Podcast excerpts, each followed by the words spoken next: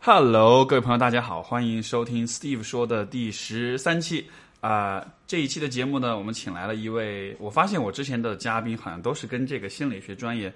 关联不是太大的哈。那个呃，这一期呢，我就专门请到了一位朋友，是我们这个心理学圈子里面的。呃呃呃呃，一位朋友，他叫做 Queenie，他来自他毕业于这个澳洲国立大学啊、心理学的本科，然后现在在国内呢创办了第一家这个关注留学生的心理健康和个人成长的这样一个公司。呃，同时呢，他也对国内的这个心理学行业，就是这些所有的这些创业公司，像大家知道的这个简单心理啊，这个 Know Yourself 啊，这个了是了有很多的了解。所以说，刚才我们已经小聊了一下，发现有超级多的八卦。然后，呃，今天把他请到节目上来，也是想跟大家聊一聊关于心理学、关于心理心理学行业以及他自己的这个在这个行从业当中的一些感悟跟体验，好吧？那么我们就事不宜迟，请出我们今天的嘉宾。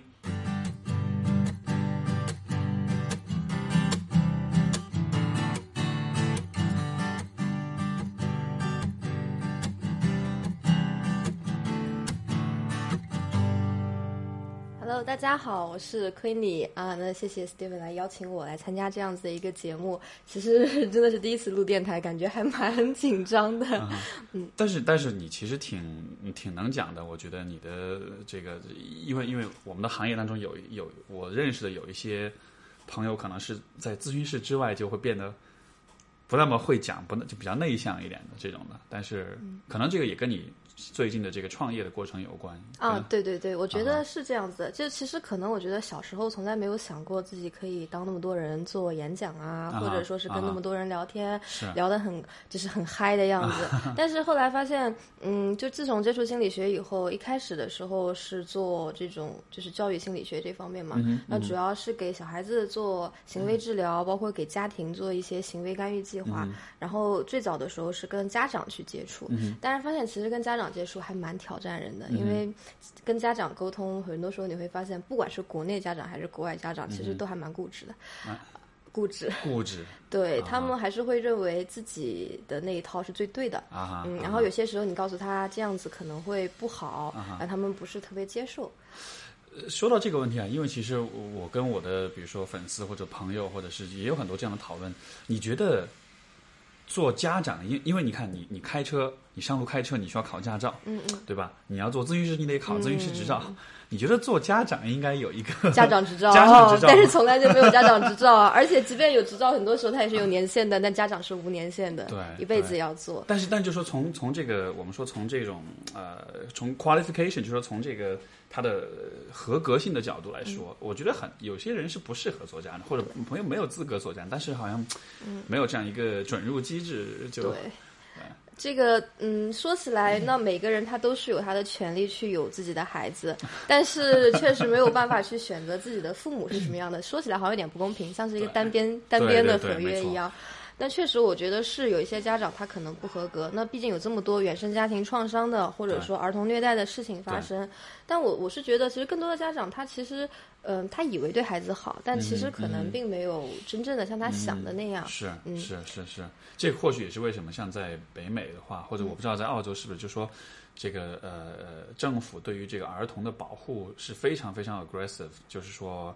呃，如果一旦出现这个有家庭暴力，像嗯之前不是有个电影《刮痧》嘛，嗯，你知道吧？就是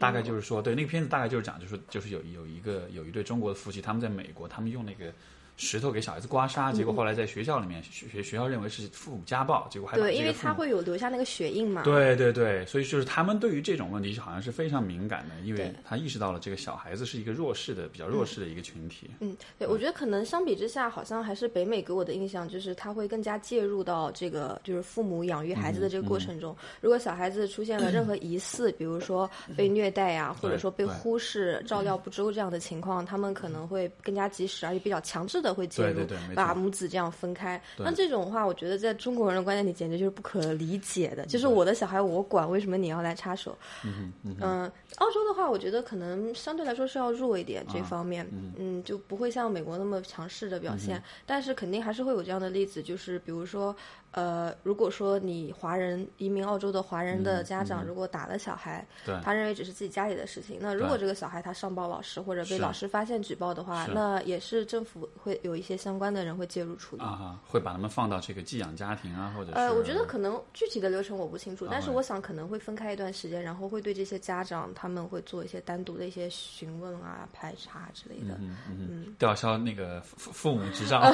至少会上一段时间强制的培训课 程 OK，OK，比如说如何如何就正确的养育你的小孩之类的。嗯对，中国我觉得就是说这个文化决定，就是说，因为我觉得呃历史上来讲，中国人的这个他的主要的支持网络其实不是依赖政府，嗯因为北美的话，我觉得或者说西方国家，它的这个政府的职能是比较清晰的，它给你提供很多支持。中国因为这种家庭制度。这种呃，它比较、呃、怎么说？这种这种比较比较儒家文化的这样一种氛围，可能它的所几乎所有的社会支持都是来自于自己的大家庭，所以说可能当他们讲到说要把孩子从家里面拿走到一个政府的机构去帮你看护的时候，这个可能就会是一个比较难想象的一个，对对对。对对对是，其实我觉得是这样一个概念，就是我觉嗯得我我像西方社会，他们是个人和社会，就是 individual 和 society 这样子一个嗯对对对立。那中国这边的话呢，它可能会是以 family 为一个单元，嗯然后对社会或者说对政府。那这个这个家庭这个概念也可以是非常广义的，也可嗯以是非常狭义的，可能就是三口之家。广义一点的话，可能就是你的这个社区，对比如说什么街道的啊哈居委会大啊妈哈呀，甚至你公司一些领导啊，对对可对嗯能他们会更加直接的参与到你的家庭事务里面，而不一定真的是哪个政府部门。以前那个我读过一篇文章，就是说一一个论文就讲那个中心理学在中国的本土化嘛，嗯然后他就说这个中国的非常本土的一种所谓的这个心理咨询的方式就是什么，就是做思想工作， 在那个年代嗯思想教育、思思想工工作，呃英文是 thought works，就是思想工作，啊我觉得特别有意思，因为是就那个年代，你的一般，而且一般都是领导，对对吧？你的你的单位的领导就跟你做思想，不管你是要结婚，你是要离婚，嗯对对对你是这个家里面吵架了还是要教育思孩想子，正确，对然没后错要顾着集体的这个利益。对对对，所以可能那个可能就是说可能尤其比较早的这种这这几代人，可能他们的这个呃。就是他们的在心理上、在心智上的这些东西，可能还是比较政治化的，它对对跟对，政治跟意识形态挂钩对对比较多一些。就是还是蛮偏集体主义思想的这种没错感觉是啊，就是肯定是把个人的想法和意愿，就是说比较压抑，嗯就还是更多的是服从于这个集体，服从是于上级怎么安排是我。所以你看，因为你现在做的是这个留学生的心理的指导，嗯或者是这个呃关注他们的心理健康，那我在想，会不会也看到这样的现象，就是说父母嗯他的这个、呃他自己的心智、心理的健康，嗯包括他对于人的一种认识吧？我觉得，因为因为你现在的客户的话，大约父母应该是多少？就是可能七零后、呃，对，六零后、七零后多一呃，些，其实七零后，七零后呃 OK，甚至所以有其实也是80比较的年轻的父母了。对，其实已经不太一样了，跟以前的哦父母， ，OK，OK 因为现在的是我的小孩已经是零零后了，这可以想象 吗？啊对瞬啊间老了是吧？对 对，现在的小孩也跟以前不一样了，就九五后、零零后的小孩还是跟九零后还是有点差别嗯的，他们自我意识就更强了，就有非常非常强的自我表达的这个意愿，嗯。而且相对来讲，嗯、这一代因为互联网啊这些各种原因、经济发展啊，他们对嗯对国外的信息很多时候不存在那么严重的一个不对等， OK 嗯他很清楚国外是什么样子的。然后父母的话呢，也不会再像以前那样非常绝嗯对的去。就是美化国外怎么样，然后是是妖魔是化中国怎么样？是就现在其实整体趋势是渐渐趋于理性的一个情况。对从大数据也能看出来，出国人数零八年的时候达到高峰期，嗯那个时候应该出国的总人数有五十万左右，现在已就经一开始年下五来十了万。。对，现在已经 OK 开始下来一些了就大家渐趋于理性。就是嗯，毕竟出国不可能就是让让你一下就走上人生巅峰，镀一层金，然后就一下就找到工作，已经不存在那样的情况了。就至少不是那么简单一件事情了，所以大家也开始慢慢变得理性回来一点。但这是还是有问题，就是说。家长作为教育投资者，他要考虑一个投入回报比，对呃，他当然要兼顾这个小孩意愿，但是他毕竟花了这么多钱，嗯他有很多自己的期望值。呃，比如说将来是不是要跟着小孩一起移民？小孩将来是留在国外还是留在国内？嗯对啊、他以后婚恋会不会找一个外国人？然后他还能在以后就是说一呃，就是跟他之间会不会有隔阂？嗯等等，嗯哼。就所以说还是会有这样子一个问题存在。嗯，所以好像小孩子先出去，然后最后考虑移民，这个可能是，嗯，我我嗯猜想这会不会是现在大家出去留学一个比较重要的一个目的，就是说那种出去留学再再等着回国来的，就我不知道你有你是否有这样的一这种这种啊，这种数感据觉？是哦，感觉是吧？对，呃，其实应该说低龄留学，嗯就如果说你高中就把小孩送走的话，那基本上这个家庭整个的移民倾向还是比较会比较多一点 OK 因为呃他。高中就出国，那显然在国外读个高中、读个本科，再读个研究生，时间很长，投入嗯对很大。对那整个家庭他肯定会想着，我需要更多的回报，就是你将来在那里安居。对那我们最后也过去。那是这样看是整个家庭的一个选择，那还挺值的。嗯、那如果说只是本科出国或者研究生出国的话，那很多情况下他未来的职业发展，呃，也不完全就是。就是像他想的那嗯样，有些时候会受大环境所限。比如你看，像现在很典型的就是回国潮，其实是蛮明显的，因是为吗嗯其实是一个推拉效应，就是国外它特别美国现在就业形势不是特别好，对，对于国际生来讲，他就业需要抽签呀，对对对或者说有一些，比如说读文科的，就是不太好找工作，是不太好是拿签证；是嗯理工科像 STEM、STEM，就是 E 理理理工这些，可能比较容易嗯去留下来。那这是一个推力。那么拉力的话，就是国内现在的经济发展真的是很迅速，嗯你不管是互联网啊，还是创业热潮、政府的补贴嗯等等。那当然，你还要加上传统的这些，比如说父母跟在国内，然后对嗯你有一些情感联系在国内对，就是一个拉力。所嗯以其实现在的大数据统计是近八成的留学生是回国的，近八成是指就是呃每年就相对于每年出国的学生的哦，数就是说量每而年言，出去一百个，回来八十个这样吗？对，差不多是这个概念哦，哇，了那这很高，这比例非常高。啊，相当高。是这个啊，这当个然，就是有些人出国，他不代表他就将来一直待在国内，他可能再出国深造明，白或者说工作几年以后再出去。但是现在目前情况下，就是完全就是通过读个书，然后就完全在海外工作，立刻就在嗯海外工作的这个比例其实没有那么高。 OK 是这样子的。对那那那你觉得，比如说对于你来说，你觉得你去这个澳洲留学，这个对于你个人来说，你觉得带来最大的价值或者收获是？呃，我觉得最大价值可真的还是就是个人成长吧，眼界开阔，然后包括性格也会有一些改变 OK 然后价值观的话也会有一些被延展，就是变得更包容一些。就我觉得大多数情况下来讲，大家都会觉得出国的这个经历还是。在这些方面是比较有收获的。你真的说这个学历有多大帮助，或者说呃多认识多少人，或者说赚多少钱，这些比较实质的这些东西很难讲。这些事情我会觉得，其实你你回国来也能做，只是一个时间积累的问题，就是认识多少人，赚多少钱，嗯对吧？对但是对好对像像我记得我自己出国，其实你现在我回想起来，呃，我我觉得最大的一个收获还是在于自我意识的觉醒吧。嗯但是现在的小孩儿像你说的，可能这个对嗯他觉醒的比较早，但是像因为我是八五年嘛，所以说啊、呃我出去的时候是就是零呃二零四年。哦，那还也是是相当早还是了。嗯还是比较稍微稍微比较。说起来，其实对我来说不早，但是也有也我认识比我更早的人，但是一对对说起来，对我哇，知你道零四年出去，然后我一下觉得我 好老。对对对，呃嗯因为那个时候怎么讲，就是国内没有到那个真正最热的那个时候，没错最没热错的时候是零八年那对会儿，对对然后我是零九年出去，是是然后是正好是那个很热的那个时候，对，而且就那个时候出去，就说有一种很明显的一种感觉，就是因为你想，因为我是高三出去的嗯嘛，就之前在国内，你看就是读的，在国内读读读读中学，然后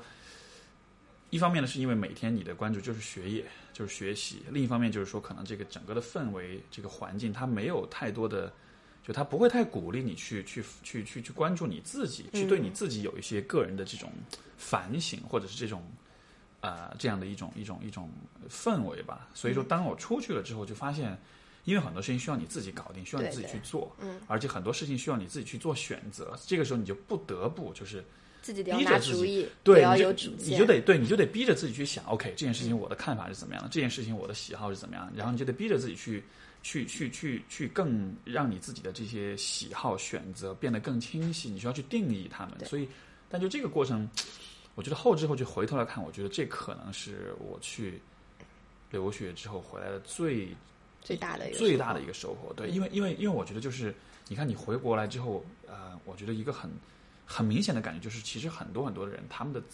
有有可能，比如我的同龄人，或者说嗯跟我差不多大的人，他们的自我意识其实并没有那么的清晰。嗯很多人的喜好选择还是在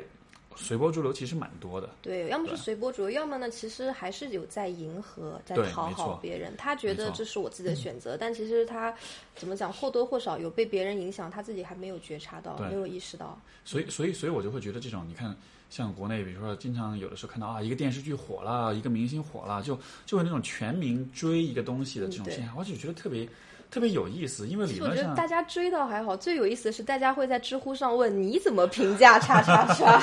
比如说最近你怎么评价宝宝离婚这件事情？啊，王宝强是吗？，对对，你怎么看待呢？就关你什么事，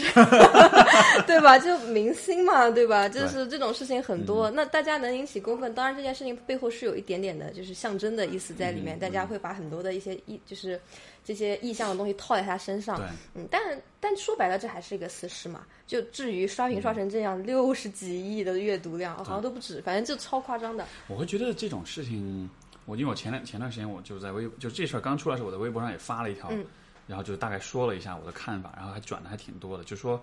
我觉得就是说有呃，其实名人的这种私事、婚姻这种问题。因为信息是很不对等的，对你其实很多事情你根本不知道是怎么回事，就完全他放什么信息给你，你对才会知道。对是，吗因为他们放这些信息都是有策略，都是对呀想都是法有目的的对对对，因为他就靠着他就靠着这种有选择性的披露来，对，嗯这就是他就明星的。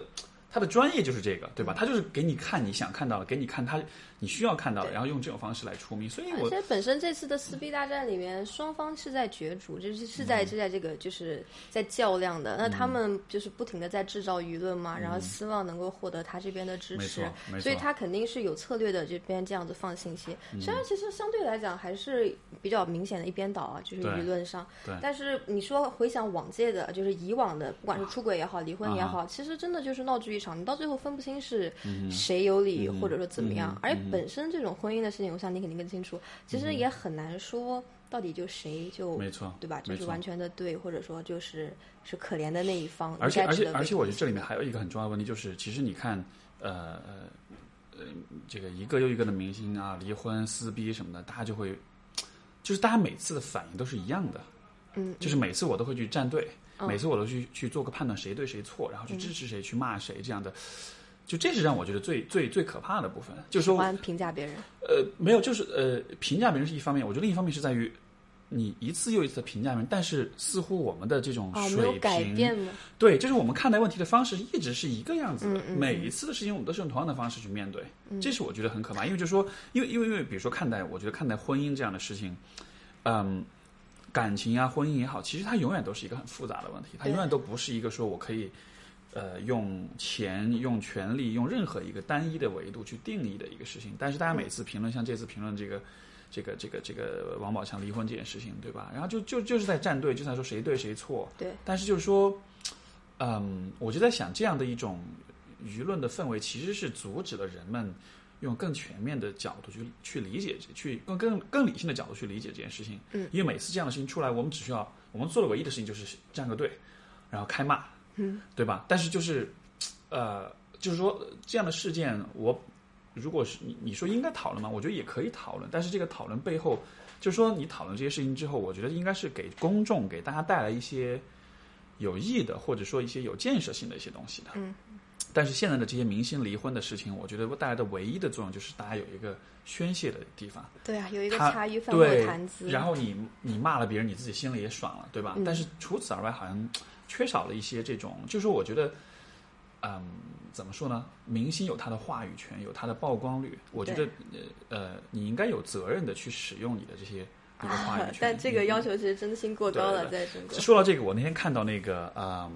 是郎平吧？有篇嗯嗯有个微博是关于郎平的，就郎平跟她的这个是她前夫吧，就离婚嘛之前，嗯嗯嗯然后离婚了之后，然后就有人问她说：“你为什么没有呃，就是说就是不愿意去谈及你前夫的事情？”嗯，然后她就说：“因为我因为我前夫他没有任何话语权，而我有很多，所以我不敢就说什哦就么，相对他当都是不于公平的。”对，就相当于在这段对关系里面，至少在话语权上其实没极错，度是平不对等的。对、嗯我当时听，我就哇塞，这种三观就很正太啊！正了，你知道吗？ 这种是真正的是在顾及到别人的这没个处错，境没。错。而相对，你看很多这个明星，他知道他有话语权，他也利用他的话语权对去对对。为他构建一些他的这个舆论的支持嗯对，什么比的。如说他可以先发制人，那其实大家最后的话，很多不明真相的吃瓜群众，他只会看嗯没谁错先说，谁先泼的脏水，他他就根本就是不知道是到底发生什么事。所以，所以这样子，我觉得带来一个，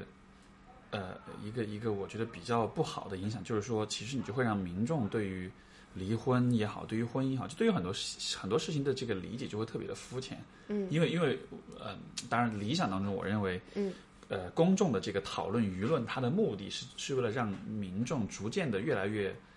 呃有意识，越来越有有思想，越来越有自己的这个思考，而不是说我一直把你维持在一个很蠢的、很很 简单、很单纯的一个思想状态，对吧？嗯、但是你也懂得，其实大环境的，不对是吧？大这环境，就是所 有的国家都会做这个事情，这对，是没有办法对的。对嗯对，对，所以但就你另一方面，我也觉得很有意思，就是说所有的明星都是这么来的，就是所有的明星他在处理离婚的时候，他都是以制造舆论和制造产生撕逼为，嗯，就是这些明星他们也。呃，公众的反应是一样的，明星每次撕逼的方式也是一模一样的，呃只是换了不同的人，因为不同的原因撕逼。但是你看，最后还是，就整个流程也是一样，而且大概就爆这个这个事儿大概就火个一个月两个月，对，然后过后大家也就都忘记忘了了对，呃，确实是啊，明星你某种程度上讲也是一个被消费的产品嘛没，错。那它也需要就是偶尔不时的，就如果你现在用互联网角度去想的话，那它有时候也需要就是说制制造一个爆款的文章，然后把自己推一下，涨点粉，然后完了以后，那那他可能之后就可以接到更多的活，他是靠这个活路的。所以现在就是所谓粉丝经济吧，大家对粉丝多了才好变现，才好是变成这个。呃，而且某种程度上讲，比如说王宝强这件事情呢，他不仅制造了一个爆款文章，而且他还强烈的输出了他的一个价值观，让别人同情他，嗯他就会烙上这样子的一个老实巴交好 男人，结果被绿茶婊骗的这样子的一个形象。那其实，嗯，说好也好，说不好也不好，那就这个形象至少国人嗯是认可的，他是觉得同情的。那他将来的话，可能拍电影票房什么的，大家都会愿意去你贡献。你你你你真的认为王宝强在生活中是这样一个老实巴交的？这个真的很难啊哈说，我觉得可能不是，但也有可能是啊哈，就因为信息不对称嘛，大家就是对捕风对捉是影当，然就当然是通过他各种什么综艺节目啊、真人秀啊、采访啊，然后去想着办法的去看，哎，你看他什么多孝顺啊没错，给他没母错亲怎么怎么样，哎，没你错嗯看他跟他老婆在一起互动，就前期在一起对嗯的时候，好像很束手束脚的、唯唯诺诺的，但其实这个东西怎么说，本身这个都是棘手的信息了，说实没错话，，没错。而且人们都是有这种自力偏差，都会对。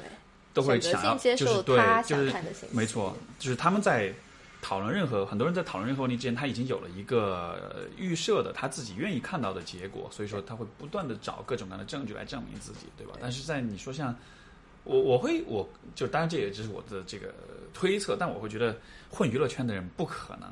真那么单纯，就是真那么傻。嗯那么傻，那么实在，肯定都是人精，你知道吗？尤其对像王宝强这种，其实也混算混的，算是是一线混的明星了，对吧？不可能，我觉得他肯定是人精， 就是就是就是，你懂我意思吗？就是就是说，这个圈子里的游戏你要玩的转，对吧？嗯对你要跟对这么多人关系搞好，我觉得不可能是一个很单纯、很傻的人能做到的事情，否则的话，大家都能成明星了，是因为他又没有没有颜值，对吧对？他有的就是一个傻乎乎的一个特定的形象，嗯那你说他靠的什么呢？那个我觉得肯定还是有他的对，我觉得他肯定有他自己的一个为人处事之道对，但是不是真的就是说偏离了大家所认为的，就是这种、这种常规的道德啊或者什么的，嗯这个不好说。但他肯定有他自己特别的地方。但我个人还是相信会有一些人他有比较。相对来说比较单纯一点的一些想法，或者说一些情怀、一些理想化的东西在里面。嗯是啊特别是我觉得做艺术的这样子的一些人，他们真正能成大家的，很多还是会有这样子的一个非常执着的这样一个追求，有这么一个原则性的东西在里面，嗯不然是他很容易在这样的一个环境下就沦为一个一般性的商品。没错，嗯因为感觉就是说，你要成为主流的、比较受欢迎的这种艺术家或者是这种明星的话，嗯，怎么说呢？就是因为大众的审美还是比较肤浅的肤浅一些，对吧？所以说你就会必须要变得肤浅，你才能够，就要么你就有逼格，但是小众；要么你就大众，但是就稍微稍微 low 一点。嗯，然后像那个知乎上有一个有一个女孩叫 Sherry Lee，嗯，唱歌的，你知道吗？她还蛮火的。然后就是她，因为我跟她也、嗯也也经常会聊，然后她就是像她，因为她就是自己写歌、自己创作，嗯嗯然后做音乐制作啊。现在是在现在在她之前是在 Berkeley 读音乐嘛，然后就、嗯然后像因为呃像她这样的人，就是那种她对自己的音乐、对自己的这个做的东西，她有至少现在为止嗯是有、热情的，嗯有有他的专注，有他的这种执着在里面的，就不会变得说走特别特别俗气的路线。对对还有一个呃，还有一个人是那个有一个算现在算是一个二线三线的一个小明嗯星吧，叫谭、叫谭杰希，然后他现在改名叫谭佑明了吧？好像对，谭咏为什么没那么熟？啊， 谭耀明这种名字一听就是艺人名字，你知道吗？不，然后不，anyways 是这样的，就说他是那个，因为他就演了一些电影，然后那个之前也是一个，之前有上过那个央视的那个那个选秀节目，还跟韩红啊什么一块儿，哦他是个是弹吉他的一个男孩，嗯嗯就就那种比较小清新的路线的。嗯这个哥们儿以前是我大学时代乐队的吉他手，这么巧对，，所以所以他是那个，就是包括我我侄女的深圳嘛，因为他、嗯因为他也是深圳，他最早火就是从深圳有一个什么奖，有一个什么好像是什么金钟奖，反正就有一个那种选秀节目，从那个地方火起来的。嗯哦，嗯我当时我我我侄女我去他那玩儿，然后就在看电视看，哎，我说这哥们儿以前是我乐，他真的啊，然后就那种小一那种那种那种迷妹的那种疯狂，你知道吗？就哇，你找我找我要要签名什么的，对。Anyway，就是嗯就就这个，因为这个这个朋友呢，也是我一直有在关注他，就你就看就很有趣，就他的最初他的风格其实就是真的很很很纯的那种嗯嗯小男生弹，因为吉他弹得很好，弹个小吉他，然后自己写点小歌，然后就特别小清新的那种感嗯觉，给人舒感觉很舒服，但是就这几年就慢慢的就在。你就看到他进入娱乐圈之后，啊开始不断的变化，不断的发展。我也不是说他就是，就他的发展也挺好，因为他嗯至少嗯嗯他有走名出气来一条路了了，对没错。但是呢，就你也能看到，就是一个他这样的一个人的这种变化，你说是好呢还是不好呢？作为旁人，我觉得也不好评价，不好评价就他也有真的不好他自己的评价这个发展，啊，毕但竟我觉得他是适应他自己生存环境的。对对。但就只是说，就是说，可能他在不断的进化，不断的发展，但是每一个人发展的方向，我觉得。嗯怎么讲呢？因为对我个人来说，我的自己的价值观念是我，我希望我是能够完全把控我的发展的方向的。 但是我看到他或者其他的一些人，你就会知道，就很多时候是会被环境影响对的。对对，但其实这是个双向选择的一个问题，嗯就不存在说是一方能够完全主导或者说掌控另一方，因为任何情况下你其实都是有选择的，嗯你可以没选错择放弃啊。如没果错说你真的很不喜欢那条路，跟没你错的理想背道而驰的话，但他没有选择放弃，他选择吸下去，那他就得接受这个环境，他嗯可能得要改变他自己，没错忍耐也好，或者说是呃想其他的方法，就是说嗯嗯去把它给是熬过是去。然后那个我就想到我最近过去的呃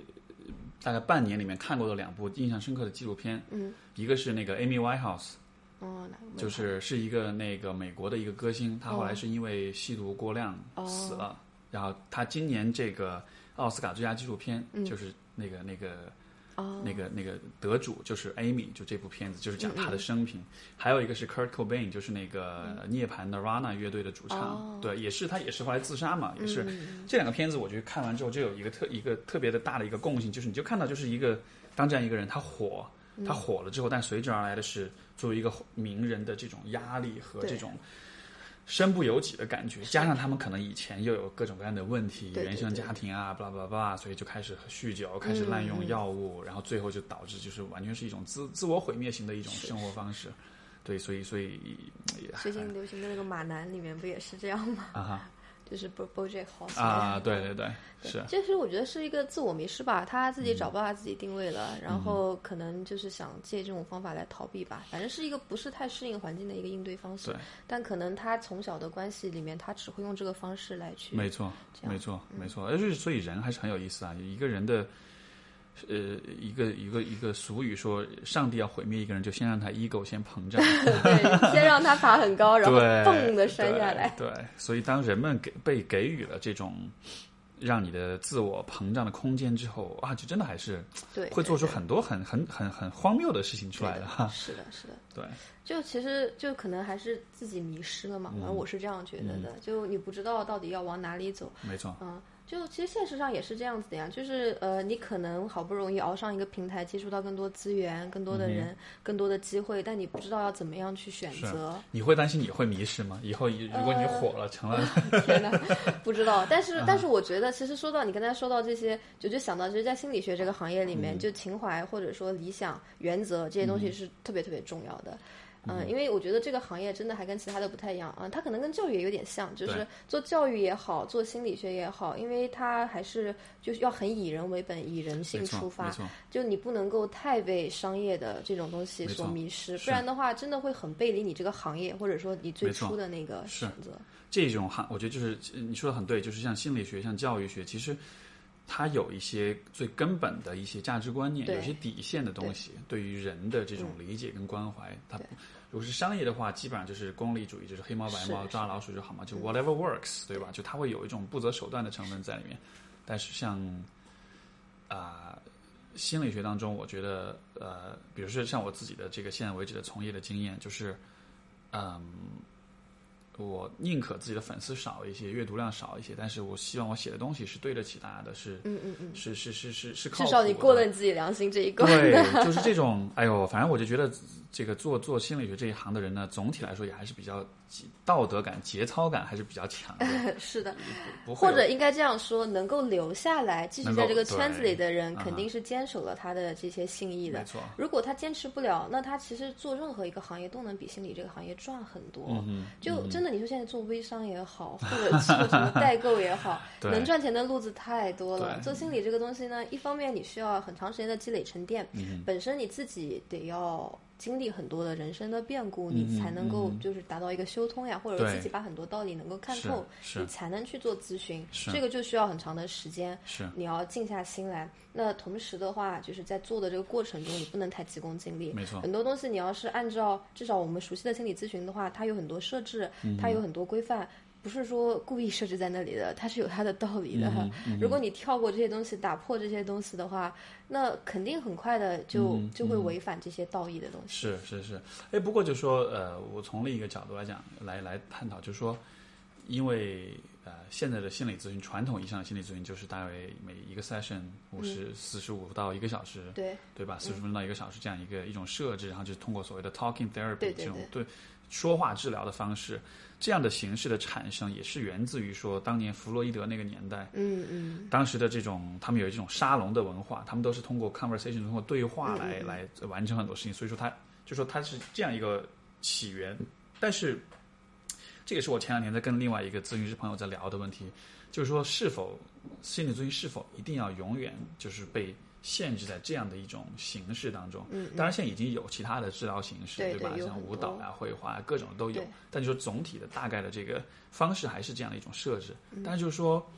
呃，这其实也是我之前在思考的问题，就是说，因为其实你做像做临床工作做的越多，你就越会意识到，其实咨询能够帮助给一个人带来的帮助还是有限的。啊、其实大多数的改变是发生在咨询室之外的。没错，而且就是说，咨询能够改变的，就是一个人他的生活面对的这么多的方面，这么多的方向，对吧？但是其实你能够改变的只是他其中一个小部分。对。但是我就在思考的一个问题就是，有没有其他的可能性或者其他的方式能够让，呃，我们对一个人的帮助，除了在从心理健康、从心智的角度去改变，有没有可能就是有其他方面的这种 intervention 能够、这种这种方式能够结合起来，能够有一种更全面的一种改变？就就举个例子，比如说我有一个来访者，然后。他就是，当然他是有他自己的问题，但是就说他就提到，就是他就呃呃，我就是有一次随意跟他提了一下，我嗯说那个你平时会跑步吗？我说其实我自己个人经验，因为我自己那个对我来说跑步是一个很好的减压嗯嗯嗯跟调剂心情的方式，他就开始去尝试，试了就告诉我，哎，效果很好，他现在就。一开始觉得就自己只能跑一千两千，现在能跑七六七千了，然后那还六挺七千米多，了对对对对对。嗯然后我就觉得，哎，我就他跟我讲这件事情时，我就突然意识到，你知道吗？嗯，这个事情就是一个特别能帮到他，但是可能咨询师也许未必真的会涉及到一个方面，嗯就是说，就是可能就是可能我的思考已经有点跳出了咨询师的那种框架，嗯，我想的是怎么能够更好的帮他，而不是怎么样对能够去符合我的这个治疗的这个步骤和过程了。嗯嗯对，所以就因为像我，我因为像你现在也关注留学生的这个、嗯嗯嗯。呃这个这个方面的工作，我不知道有其有实这样的可其能实性吗？我觉得是这样的，就是你刚才讲到，比如说通过。运动啊，甚至包括规律饮食、规律对作息对，呃，建立一定的社会支持，比如说对嗯多出去社交，这些对当然肯定都是有帮助的。嗯但但是如果说真的从心理咨询这角度来讲的话呢，就是当你的问题不是那么严重，也就是我们常说的非临床，对，这样子的情况的时候，那这些方法是肯定嗯是可以比较好改善的。但如果说你的这个症状比较严重一点，你有非常不太健康的一些认知，嗯哼你有一些嗯哼不是特别适应环境的一些行为模嗯式，哼嗯哼然后你自己又觉察不了。对，那这些时候的话，那这几个方式的话，其实他根本就自己靠他自己能力实施不了，嗯他没办法走出去社交，他没办法去呃规律他的饮食和作息，他对可能就是要拖延。我就是晚上不把所有公众号刷完，我不睡觉，嗯啊我不是这 样，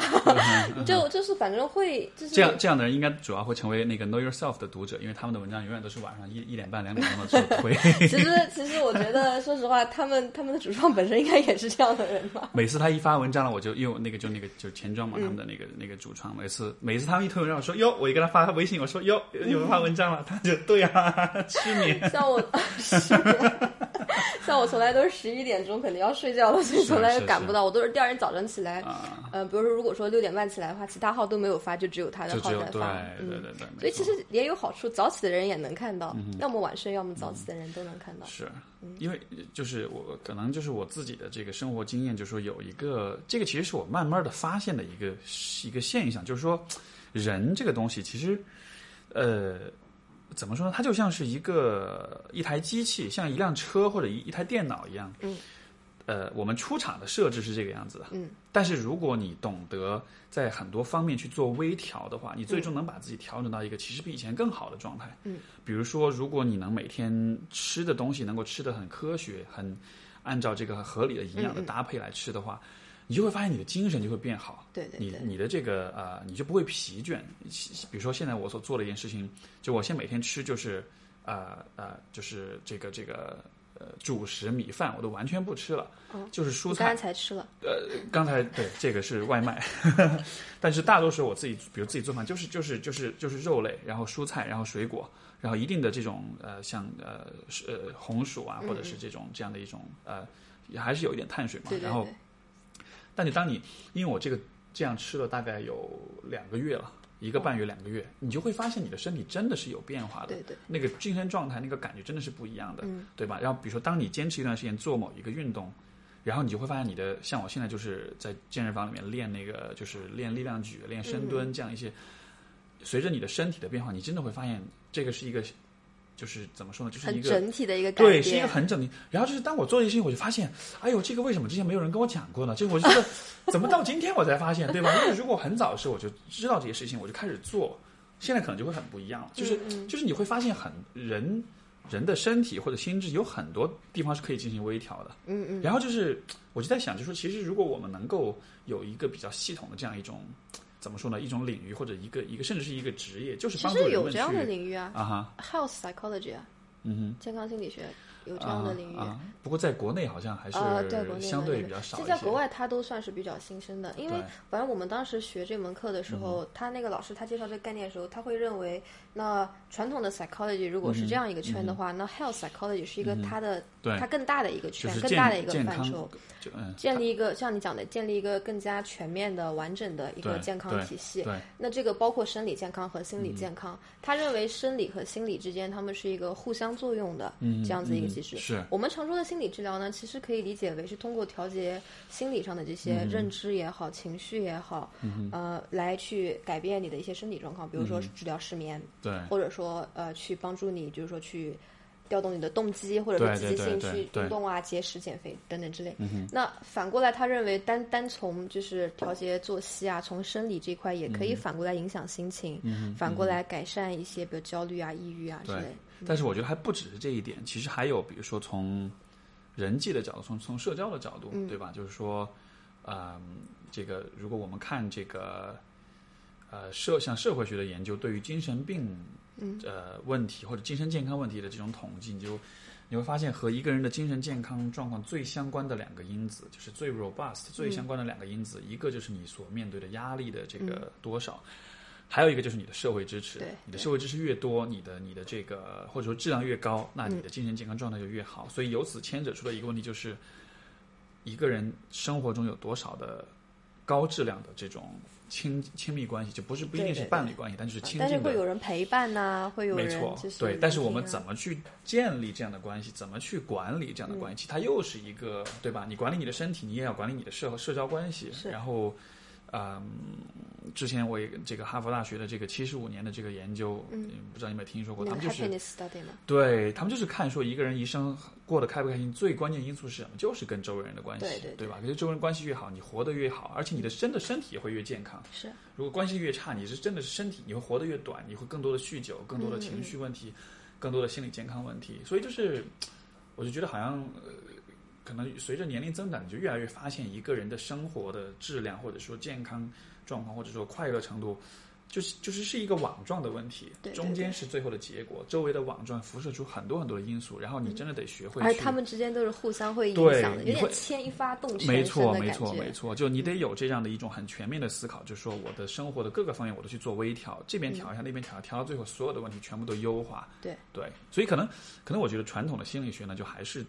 它是以点对问题点的感觉，而对，而且它是以问题解决，它是以就是说这个这个这个，它是以 pathology，它是以病啊，呃对对，病它态是以病理的这个病角理的度这个角度，对，没错，先根据你的症状，没啊，错先根据你的行为，然后把它没错划分成几个症状，是症状以后呢，再去把它分成几个定义，就是几几类病，没错，然后每个病它都会去把它归因到某些原因没，错管呃不对嗯管是生理上的还是说是就是心理上的一些原因，是然后再对症下药嘛。啊是，可是可是就是，其实更多的人他并不还没有到临床的这个问对题，对对吧？他可能是亚临床、非临床的状态，但是这样的人他也需要优化，因嗯为优化意味着带来更好的，因为那个 Well-being 对，就是带来更好的生活质量嘛。对，我想起之前那个在北京，就是那个有一个呃，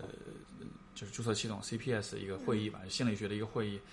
当时开场那个那个那个开场的那个致辞，那个嘉宾我忘了叫什么，也是个也是个心理学界一个大家，他当时就说过一句话，他说，根据我们国家的那个统计，这个全国有各类心理健康问题的人，大约是总人口的百分之十四，也就意味着在场，因为那个因为那个那个大会堂有一千个座位嗯坐满了，还也意味着在场一千位朋友 里面有一百四十个人，当时就全部就哄堂大笑。然后我在心里，我就在下面想，我 说估计不止啊不止一百四，不止百分之十四， 肯定远不止百分肯之定十四。我觉得其可实能你知道吗？所有心理学的这些行业，他们他们想去拿投资之前，他都会跟投资人说，心理问题是很大一个市场。为什么呢？他说心理问题很高发呀。他说你嗯不要看那些卫生部统计出来的数据，我告诉你，数据是中国应该有百分之四十的人有心理问题。你算算十三亿的话，这市场有多大？嗯那投资人一听说，哇，那这市场真是超 大呀！百成分了之四十呢，怎么说？那他就把所有问题全包进去了，就可对嗯能包括呃，就是亲子教育啊，然后你的一些职业发展呀，包括亲密关系啊，对，这就些基本全上部都心包理进去学了专业人士的触角能触及的，他都算进去。对嗯对对，由深到浅，它的全部都都包括进去啊。那这样算百分之四十，我觉得可以。那每个人多少都会有一些困扰的地方，他希望提升嘛，对嗯吧？我会觉得有的时候跟朋友瞎聊的是说，呃，我就会觉得其实每个人多少都有点 crazy，都有点对对，这样那样的对问题，只是取决于你怎么定义什么是是嗯 crazy，对吧？什么是疯狂？然后，呃，而且这里面也涉及到一个政治的问题，就是说哪些东西、哪些状况、哪些行为是被就一个政治正确的问题啊。嗯对是被定义为是是疯狂，哪些不是？像同性恋这个，对啊，这这个就状已经况非70常年明代以显的，前以前是认为是病态对的，啊现在已对经啊越来越对啊包容对了啊，包甚至现在已经变成了。你不说你自己是弯的，好像就觉得不够酷。对，嗯就没错嗯这年头没谁还没个神经病？没神经病你也敢上街？很有趣。就现在就是说，如果你对自己的，因为你知道现在，如果你比如说，如果你是你是你是同性恋，但是你如果不希望承认自己同性恋，反而会认为你身身份认同有问题，反而会要你反而需要帮助，你知道吗？ 就是一个完全就是反转过来的一个剧情，所以很有意思。对，嗯对，我觉得这个有点就矫枉过正了。就明明这个东西是一个个人选择，我们应该倡导的嗯就是说，大家可以自由选择。那你有一定包容度的，这包容度就是指你既然你可以包容它存在，你也可以包容它不承认嘛。嗯这有是这是就是自己是选择是而已。呃，这样的趋势可能像国内会，我觉得还是还是在一步一步的发展。但是如果像在像北美的话，现在就有这么的一种趋势，就说有一种这种我们叫做 regressive left，就说是这个算是这个应该怎么翻译？就说这样的一群人，他们的意识形态其实和其实和呃右派的保守很保守主义的人，他的那个他的那个思呃出发点其实非常相似。我举个例子，比如说之前我记得是我听到的是说好像是宾州大学吧，他们的那个，他们学校里面有一个马丁路德金的一个一个雕像，这个雕像后来被在在学生的这种抗议之下被这雕像被拆掉了被。拆掉了。嗯然后为什么拆掉？原因是什么呢？嗯是因为这个雕像是一个黑人雕像，嗯，它不够这个代表性 inclusive，嘛，它不嗯啊够 inclusive，、因为它忽略了其他的少数族裔、以及其他的少数性少数或者是这种就是呃呃呃呃或者是这种就是。呃，少数族裔的这个，嗯它不够，它只是黑人，它没有包括其他的这些群 体，所以他们认为这不够包容，这其实是 exclusive，这其实是有点就是排除我们 的。然后就我当时听我就觉得，啊，疯了吧！对关键它就就是个代，它就是个象征而已啊对。对象征的话，关键看你赋予它什么意义。对你对你现在不是有点像是又回到原点了？对，没你错，非要那没么错实在的每一个少数族裔都放一个代表在那里，那还有没错什么？还没错所谓什么象征？没错，其实我觉得这里面涉及到一个更深层的问题，就还是在于，呃呃，不管是呃种族问题，还是说这个性别的问题，或者说是啊、呃包括国内，其实我们也会看到这样的状况，对吧？不同的群体、不同的阶层之间会有冲突，会有矛盾，嗯。呃，包括像男女之间，我觉得国内可能最明显的一个冲突就是性别的问题。嗯，呃，这种男尊女卑的问题，对这种对性别歧视的问题，嗯，我身边的很多女性朋友会经常遇到这样的状况。有些男男性，或者说有一些，甚至有些女性，她会有这种有意无意的有这种对对对。有这种歧啊，视比的如说观念，贬贬损呐没，错或者说没错嗯就是自己觉得自己就不应该做什么角色的事情，对，把你物化也好啊对，或者是把你这个性性别化也好，但是我就会觉得，可能面对这样的问题，我觉得最怎么说呢？因为因为很我人们很本能的反应是对抗，是抗争，是这种就是相互的攻击、相互的指责。呃，可是我觉得站在比较理性的角度来说，真正长远来说能够解决这些问题，还是需要在于我们要去对话、去了解嗯这些歧视你的人、他到底是怎么想的，嗯、他的出发点到底是什么。就这么做，并不是为了说要跟他达成共识，而是在于如果你不了解他们的话，你就永远没办法知道这样的现象产生是怎么来的。嗯，对，所以说，所以说，又说到这个，嗯，呃，又扯回到像王宝强这样的事情，我觉得也是类似的道理，就是当出现这样的问题、呃冲突，大家开始撕逼的时候，我们关注的其实不是去了解对方是怎么想的，不是去搞清楚情况真实的状况是怎么样，而是去先是去攻击，但是你一攻击的时候，对方就会变得很防御。对，对吧？这种敌意、这种这种这种冲突感一形成了之后，嗯，包括我觉得我们比如说跟自己伴侣相处也是一样的，对啊对啊就是就是就是出现一个问题之后，你的手呃本能的反应是攻击，但是攻击意味着防御就建起来了，嗯，你们就很难再有理性的对话的机会了，嗯那结果自然就是越来越糟糕，最后最后是两败俱伤的这种结局，对对，其实还是比较情绪化的一个表现，要么就是奋起攻击，要么对嗯也有可能有人会刻意的回避、岔开话题啊，啊、或者说是就直接就说对这个不感兴趣啊没错之类没的错。嗯，所以很有趣，这个个个体的这种在这方面的能力的缺失，其实从集体的层面反映出来就是。呃，对，就是黑白分明的 两两两大其实两其大实阵黑营的嗯白撕分明逼。 这个真的是非常典型的中国式的一个就是思维、或者说嗯叫逻辑上面的一个问题你吧不。觉得其实其实全国全世界各地的人都有这呃，样其的实问题全世吗界人都会有，像但你是看像你看，比如美国大选就是两派 啊，是 对，嗯但但中国的那个特别整齐划一啊，你不觉得吗对？对对相对来讲，是啊，就就比如说人人家的黑白黑黑白分明，就是可能就是他只是思维比较简单一点，嗯他没有很多逻辑推理，没有很多论证，他可能要么支持这个，要么支持那个。但中国的黑白分明，就是大家好像都普遍的比较支持这一样东西。我那个，因为我前段时间我跟我爸出去旅行，然后呢，旅行路上我们一直在讨论，一一个是讨论奥运会，也就是当时出了很多这种，就是这个对中国的代表团有有不公平的一些现象啊。然后另外一只王宝强的事儿，反正这两年是前段时间是这个对占据超级大家热对点占据大家八 这个八卦时间的两大主题。然后我就跟他聊的时候，就因为他就会讲哦，我在网上看到什么什么新闻嗯怎么怎么说，我就说等一下，你刚才讲的这件事情。这个新闻写出来，嗯他讲的这些事情是真的吗？就是是有事实依据的嘛？嗯他讲到，比如说这个，嗯，呃，就是，呃，当时是关于这个兴奋剂的问题，嗯嗯，对吧？兴奋剂测试，然后就是说，嗯，呃，是是哪个运动员就是被发现是使用兴奋剂哦对，呃是叫什么一个，我也忘了。啊？就是啊，中国游泳队呃，对，是中国游今泳队年的不是成绩全部都非常的对对差对吗？对对，就说这些人为什么之前那么强，今年突然一下全部都，你看啊就金牌都没有拿到，对嗯吧？他就说就就是这个文章就分析，就是因为以这往个都有什么？是因为这个奥呃呃，就是这个呃奥运会的这个兴奋剂检测，他们在中国本来有他们的机构，但是他们认为中国这个机构不再靠谱了，他们废除了这个机构，他们自己引用了另外一个第三方机构做检嗯查，所以也就意味着检检测的这个呃这个严格度就提升了，也就意味着这些运动员不敢再用兴奋剂了，所以他们今年的水平就降下来嗯了。就他就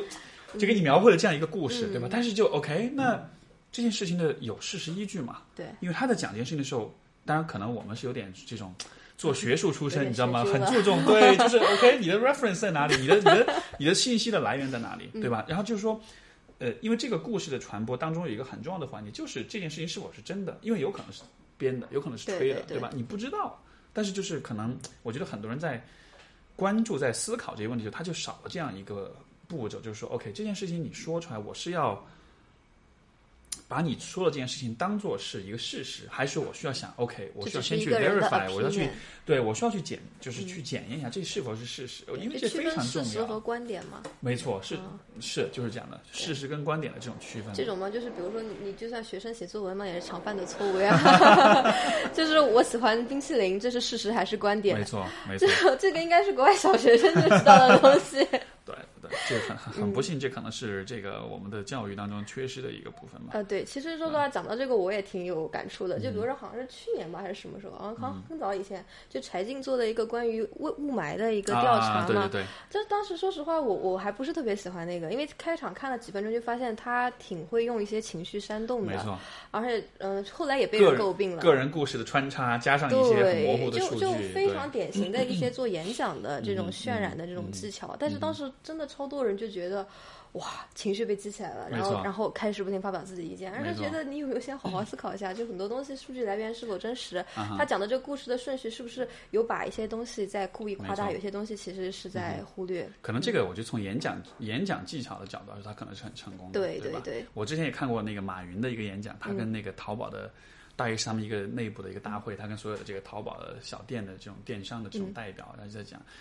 然后他在讲的时候，因为当时我我爸也在看嗯嘛，然后他就在看，他就哎呀，这讲的好好。然后我在看，我就说你有没有注意到，嗯他的演讲风格就是他跟你讲一个段子，把你逗嗯笑，然后再跟进一些你根本不知道是对是真的还是假的一些数据。嗯，这样的话你就会立刻觉得，哎，他讲的应该都是真的。对，因为他的对段子很好笑，一下拉近了距离，然后他告诉你一个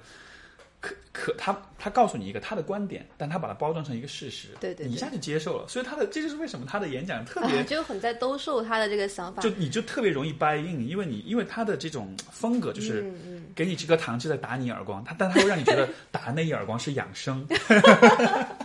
打你那眼光是因为我看得上你。对，是促进你的血液循环，是对你有好处的，对啊，就是这种感觉。我提点你一下，你对知道吗？我对把我多年的秘籍告诉 了你，就对是这样。这很好玩，就是看到这些这些这些这样的所一以些内其容。实你知道，我一直觉得很多成功企业家绝对就是天生的心理学家，他嗯们太摸得透了，就这些东西。可能真正搞学学术研究的人，我们还是比较居于理论，然后有些时候你也放不了那么开，就还是个原则性的问题。因为你知道，学心理最后是助人的，而不是控制人没的错。但是呃，你不愿意去忽悠别人，对就因为虽然其实你能忽悠，对但是你如果对想要控制别人的情绪、操纵他们的话，是很容易。你可嗯以用恐吓的方式，你也可以用刚才这种坑蒙拐骗的方式。就你可以利用情绪的这嗯些人的这些天生的这些弱点，你可以去没错嗯操控他们。但但是，我觉得作为有原则的是心理学是人，你不会去做这个事情的。我我我这个这这这个，你刚才讲这个，就是有一个说法，就是说 FUD，嗯，就是就是说在这个销售的时候，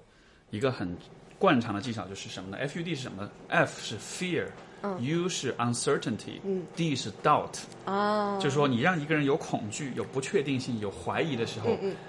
他就会依赖你，他就会买你的产品。所以说，你看很多的，像比如最简单的例子，你去健身房里面，很多私教就会跟你讲说，你这样练是不对的，会容易受伤，对 对吧？你这个方法可能不对，哎，你这样练怎么怎么样？他跟你讲这些，哎呀，一下觉得有些人可能这个心理素质比较差，或者他自己也不确定自己在做什么，对吧？一下子就哎呀被吓到，然后就就去买私教课程了。像我遇到他，我就我知道我在做什么，我相信我的这个知识一定比你多，好吧？因为我花了很多很多时间研究，就就说就是可能我们在尝试去。跟别人 sell 你的 idea，你想让别人听从你，就是 FUD。我一听对我说天哪，你不要跟我玩这一套了，好不对对对好？ 我知道你在对做对什对么。嗯所以，所以心理学家还是真的，做心理学行业人总体来说还是蛮真的蛮有节操的，因为我们真的是 就是各位听众，你们在听的时候一定要相信我的话，我们真的是掌握很多很多人性的弱点，对吧？但是是但是我们懂得不去利用他们。对，所以才会说觉得这个行业特别特别需要一些就是 ethics 嘛，一些职业道德这种嗯对东西对。不然的话，呃，你想变成个大忽悠，变成个什么半仙，真的是分分钟的事情。嗯是，嗯而不排除国内是有这样子的人，所以很多人对心理咨询他有不好的印象，觉得心理咨询是不靠谱。嗯那也是因为有一部分这样的人做了对这样的事情。嗯对，这个林永信，那个电网瘾哦电击治疗哦哦哦杨永信啊，杨永信保险，对对对， 杨林永杨永信，对，对啊那个超超夸张，这就觉得是简直就对跟看看那种恐怖片一样的感觉，对就这太夸张了。为什么他们都能够傻成这样就相信？对他就是用这个电击疗法去治疗小孩的网瘾。嗯对，然后你看那些小孩子描述他们的那个经历，你就真的觉得他们是那种，相当于是被关进集中营，对被啊关进这对个、啊呃白公馆渣滓洞的这种感觉，你知道吗？是啊就把你折磨到最后你，你不敢再有自己的自就由感意觉跟一志。九八四一样哇那种太感可觉。怕了对啊一关八键是四四对，一一九八四嘛，那个1984小说嘛，那个奥威尔的小嗯说，对，是这样的。所以，而且关键就在于这样的人，因为这个如果放在北美的话，这直接就是判刑的。对啊啊，你这这是相当于 torture，这是对啊，磨折磨，然后对还监禁，在各国种内，他反而还能够，我我前两天看到消息，他还他还能够获得卫生部的这个是什么样的一个一个许可吧？就说他出来解释说，他用的这个是低低压电流的一种什么什么产品，嗯就是养生之用的什么嗯什么。 嗯我说天哪，就是 不这样的是人，我觉得应该判死刑，不知道判多少次了。然后你因为你毁了多少孩子嗯，啊，是啊对吧？因为因为我觉得你说你卖一个吃的东西，对吧？你用地沟油什么的，OK，这可能带来健康上的风险。嗯，但如果你卖的是一个教育，是一个心理健康方面的产品，如果你做的稍微有点没节操的话，你真的是会影响一个人一生的。对，对吧甚至一个家庭医生吧，因为真的，当这些父母将来会发现这个小孩他留下很严重心理阴影啊，或者说，就其实一段时间以后，他这个效果肯定就过去了，他就完全就是后遗症很多，比如说他很恐惧，他对人不信任，甚至可能他整个学习能力啊什么的都会有影响嗯嘛。那那个时候父母再后悔的话，那就是对整个家庭的一个影响了。所以，所以你应该也是用这样的方式去、嗯去去去去说服那些父母去参加你的这 个 program。就我觉得怎么说，呃，确实有很多人会说，其实像留学生这种嘛，特别特别适合用刚才讲的 FUD 这样的嗯对对方对式，因为学生出国的话，那大多数情况下家长是会有这样的一个焦虑。确实会有，这因确这为个是国外对是会有很多未知性，没错那可能是好，可能是坏。那小孩子到底有没有能力去自己应对？那他嗯们是会有一定的恐惧的。再加上再加上，说实话，媒体也是有点推波助澜，就没是错这方面，他总是把国外的一些，比如说什么富二代奢飙侈车糜烂啊，的生活对啊，对把它然夸后嗯大。其实这确实有，但是绝对不是主流呀。更多的人就是正正常常的学习啊。嗯，其实你真说谋杀啊，或者说枪击啊什么的，国内的其实暴力事件、嗯或者说这种犯罪也是比率很高嗯的，只不过就是你生活的区域可能没有看到，你没看到你不代表看，你不看像存在。留学生的故事，可能要么就是这种奢侈糜烂，或者要么就是犯罪，然后车祸、吸其实是毒非，常两极分化的，要么就是那批最渣的，要么就是报一些鸡汤励志故事，对叉那种叉 show off 那种特别对对炫耀的对那种啊，叉叉拿了全奖进了哈佛，对叉叉然后是第一对个什么什么人在什么什么是学校是上是做演讲，是就前段时间你你还传记得烂那的。个哈佛女孩刘亦婷 吗？哦，那多少年前？哦，那那很个那个啊当年对你们有影响吗那？她就是我的校 友。哦，是吗？我当时我父母就是因为看了她的故事才把我送进。我在那 哦个成都外国语学校嗯嘛，我就在那我去就是我高中就去那儿，就是因为看了她的故事，哎，这个不错，这个路线比较好，就真的把我送去了。现在谁还会关心她现在生活怎么样？前段时间有过一篇文章扒扒过她，就是、嗯呃，当年的哈佛女孩有刘亦婷现在在怎么样？好像是在某一家公司做高管吧？对对啊，对其实也算是 OK 啦，过得也还好对。，就是其实真正出色的，或者说这个所谓的成功的这种人，他未必是要多么的火。对，我觉得更多是在于你自己，呃，就说是我们怎么去定义成功？我觉得更多嗯的不在于说是啊，你能够很火，你能够，因为现在大家都粉丝经济，对吧？对所以说我们会自动的认为很火的人才是很成功的人。嗯嗯，可是有对于有些人来说，他自己的生活能够，他有自己的自由、自己的独立，他能够把握自己，对吧？我去个公司做高管，我也许没有那么火，但是我自己就很满意，我的各个方面很好，我觉得那就 OK 了呀。所以你为为什么一定要就是做那种各大公众号竞相报道，那才算成功呢？ 其实说实话，当时那篇文章报道的导向是觉得她不成功。啊，不成功， 对因为她好像后来嫁了一个白人老公，然后在某一家公司，也不是特别就是就是特别耳熟能详的那种公司做高管，的意思嗯对就是说，当年牛气成这样，现在好嗯像就、就完全默默无闻，大家不知道你在哪里，你看，其实这就还是这种比较单一的评价体系对。个人生活暴露在公众的讨论当中，就会必然有这样一个问题，就是我们会用公众的这种舆舆论的价值观念去衡量一个人。像王宝强也是一样的道理，只是王宝强是在这个价值观之上，他刚好是符合的。而像刘亦婷这样的，她的也许她自己过得很开心，谁知道呢？对对啊吧？但是就是我们就会认为啊，你不够火啊，你没有是啊做到某某 CEO 或者是某某这个对啊经理，我们不知道呀，你没有为国做贡献呀，你还嫁了个洋鬼子呀，然后大家就会这样说。对，所以，所以，所以，所以，我觉得就是，越是在呃呃这样一种可能个人的生活和社会和公众的视线越结结合的越紧密的时候，我反而觉得，就是我自己的想法是，你反而你得有一种有一种 fuck you attitude，什么意思呢？就是你得有勇气对。所周围的人说 fuck you，就是说去、去你的，我不管你是怎么想的，对对我对需我想要做我自己的事情。但这个说法稍微有点有点哦，其实有点很正粗常，一他点们不但是不是说有一个叫 “fuck you money” 吗？他说我人生的目标就是要赚一大笔 “fuck you money”，意思就是说以后谁想想让让让我做不愿意做的事情，我就对跟你说 “fuck you”，老子有钱才不做呢。对，就我我辞了，我不干了。 对，没 错，是是这样这的，意是思这样的。对对对，所以所以可能就是，包括我觉得像我们在做心理学这个行业，可能还是，呃我想包括我，包括我的很多同行也会有这样的呃纠结，嗯就是说，一方面呢，你是希望坚持自己的本行、自己的专业，保持自己的专业性，可是另一方面，的确又有这样一种诱惑，嗯对对吧？你对你可以去做一些不那么满足行业标准的或者是行业道德水准的嗯职业、职业操守的一些事情，但是你可能会有更好的收嗯益，可能像我不知道，比如现在国内这方面的做这方面的机构，那也应该是蛮多的。对，其对实说实话，这两年真的国内是有一股心理心理热的。对，啊、就是心理类的创业公司或者互联网公嗯司或者这类的服务型的机构，其实说是可以说是突然一下就涌起来了。嗯应该差不多从二零一四年简单心理成立以后，这么短短两年嗯间，就反正上线的 APP 的这种心理类的，其实少说也有五十家，当嗯然有一些死了，有一些大家不知道。大家出名的可能就那么几个，嗯但其实是有很多的。就大家有看到有这么一个潜在的市场，对现在经济发展了，人们对需求在提高，嗯不仅仅满足于温饱，开始关注自己的一些感受啊对，对生活幸福度。这个、这个市场其实它在开始慢慢酝酿了。那同嗯时的话，也有可能是因为心理学人他们也在找一个新的，就是怎么说，就是新的一个发展之路吧。因为可能传统的心理咨询，说实话，这个这个讲起来真的是蛮蛮大一个话嗯题。就传统的心理咨询在国内真的还是比较缺乏体制还有规对范，，是的，所以走传统的这个线路会让很多人会觉得非常的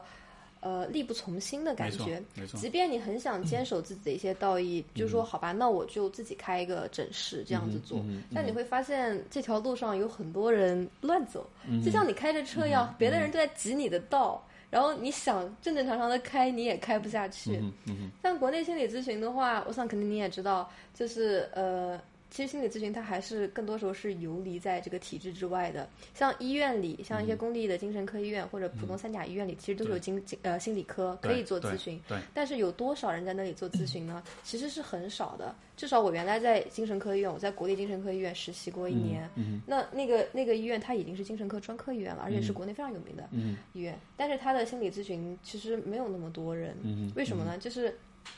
没有医生愿意去做。对啊，因为这是一个耗时、耗精力，而且需要有你有很多的积累的一个。你知道在医院里，它国家规定的心理咨询价格是多少？啊，你猜不到的。就一个小时的收费，对，五十块、一百块、五十块。五十块呃，，这两年哎天可能哪提到了一百 块，所以你懂吧？没有医生愿意做。是呃，而且医院里面的他是这样的，大多数的人是精神科背景的，当然他肯定会心理治疗的嗯这对些对基本对方法，是 完全只是心理咨询师的这个比例也会比较少，他们更多时候会在住院部，就是给嗯对已经住院收进来的病人做团体啊，啊哈或者说啊哈是做是咨询，所以在门诊他们做的是很少的，是一方面没人手，医院也不愿意招；另外一方面就是招了也没人愿意干。嗯所以很多病人他们在精神科大夫那边得到诊断以后，精神科大夫跟他说，配合着吃药可以做点心理咨嗯询、谈话治疗。那他会说在哪里做？你到外面去做。到底几次？他就觉得这不很坑爹吗？你医院里居然不提供这个，然后会有啊有啊，你你你你看看看能不能找到，能不能挂到，有没有人做？嗯是是，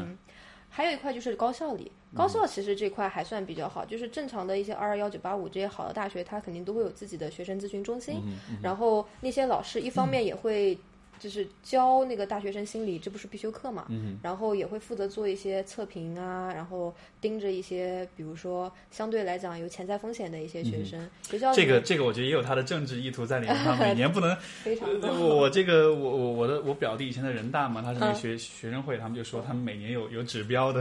不能不能跳今年超过两一个学院好像是两个吧。呃，我上次听的指标，北京那边某所学校是一年不能超过五个，因为那学校人数基数比较大。啊，OK，啊，然后 呢？据说去年有一所学校，北京有一所学校，半年跳了五个，把哎指标用天完了。 所以说，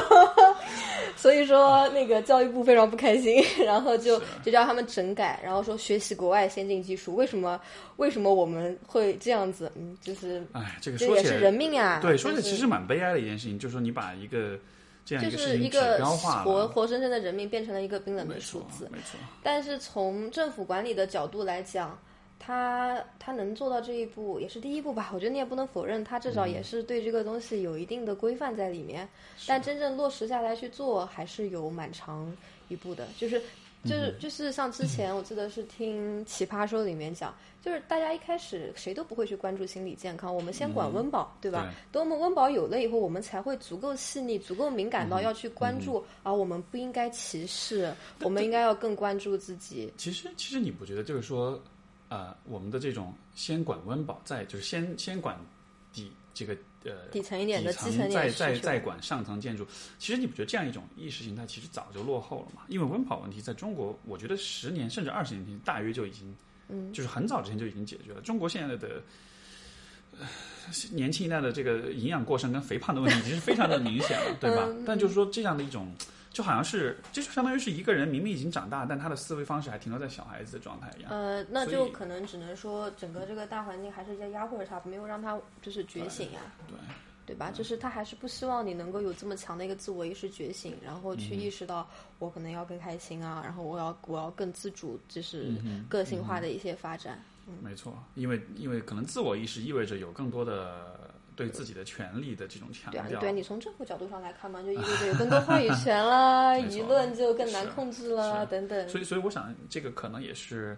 因为你因为因为我我的硕士读的是社工，嗯，就是社工里面精神健康，所以说呢，呃，其实做的也是呃心理咨询方向的工作，但嗯是说我们这个行业是分在社工里面的。然后你看中国的社工行业的发展，就是说，其实我觉得这是一个非常有意思的一个一个一个体现。我们刚才讲了，就是说从这个政府执政的思路和一些特定行业的这种嗯价值观的价值取向，因为社会工作的这个它的一个很重要的核心价值观念是是啊、是这个叫做啊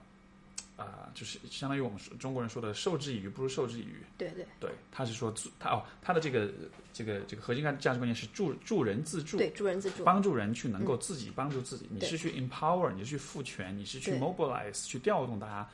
建立起自己的这种力量和这种权利。嗯那这样做的话，放在国内来说，这个行业如果在北美来说、发展的是很好的，它有嗯对比较对对嗯全面的这种是福利体系。但是你如果放在国内来说，这个就意识形态上就会有点冲突，因因为其实我们可能对啊，就比如说我们觉得不需要你自己需要，我们我们提供给你啊。没错，没我错们是一个大家庭啊，我们是一个没 big 错 family，我们提供给你啊。是是是，就是可能还是中国的氛围还是大政府的概念，对对对政府的这个对于民众的生活的各个细节的关注或者说是干、干预还是嗯对比较多，所以相对来说。包括我就像做心理学行业，可能也会遇到我不我不知道对于你来说，你会不会有这样的感觉，就是嗯说有有一些方向上，有些行业，就这个行业里面有一些分支，可能还是会遇到这样的一些阻碍，或者说 是对对对，对嗯就比如说心理咨询好了，就拿最熟悉心理咨询来讲，就肯定是有非常非常多的一个阻碍的。嗯就首先的话，大家还是很多人不能够接受心理咨询收这么高的费用，嗯因为他觉得你就跟我说说话而已，你收我对一小时几百块甚至上千块， 搞笑，哼，是对吧啊是？是就是他他会意识不到，就是说，呃，这个是在提供一个服务，然后这个嗯心理咨询师他需要非常长期的一个培训，还有积累，他才能够，嗯，就是帮你解决这个问题。他没不错觉得，嗯，其实刚才讲的社工，还想讲一个就比较搞笑的段子，不是不是去年上海这边他把精神呃心理咨询师和社工归为一档了嘛？啊哈，啊，然后大家就感觉瞬间很多心理学人 很受挫，他觉得那我岂不是跟居委会大妈是差不多档次了？然后啊，这个也是， 就你知道各他们之间还会互相歧视。没错，没错，是的，这两个行业是有一些重叠、有一些冲突的方面。对，在国内分得更不清楚了，说没实错话。没错而且其实我觉得国内现在最大问题呢，就是他把心理咨询真的是非常游离在体制之外。就刚嗯才说到，在医院还有高校，他们相对来说比较在体制之内，嗯他有政府的一些帮助也好，系统化的嗯培训也好，他会有这些东西的支持。但是绝大多数的心理咨询师其实是在民间的，他需要呃依托一些就是就是人家民办的机构，嗯然后或者说自己独立行业这样子。那他的这些散落在民间的就没有一个专门的部门去好好管理。没错虽然，有着非常非常多形式上面的，就是说一些心理协会啊，嗯但他们真正做的事情有多少呢？ 嗯没错，没错。可能我觉得，嗯、因为我自己的这种倾，呃，我说是应该说政，这算政治倾向吗？就说我会觉得可能，啊、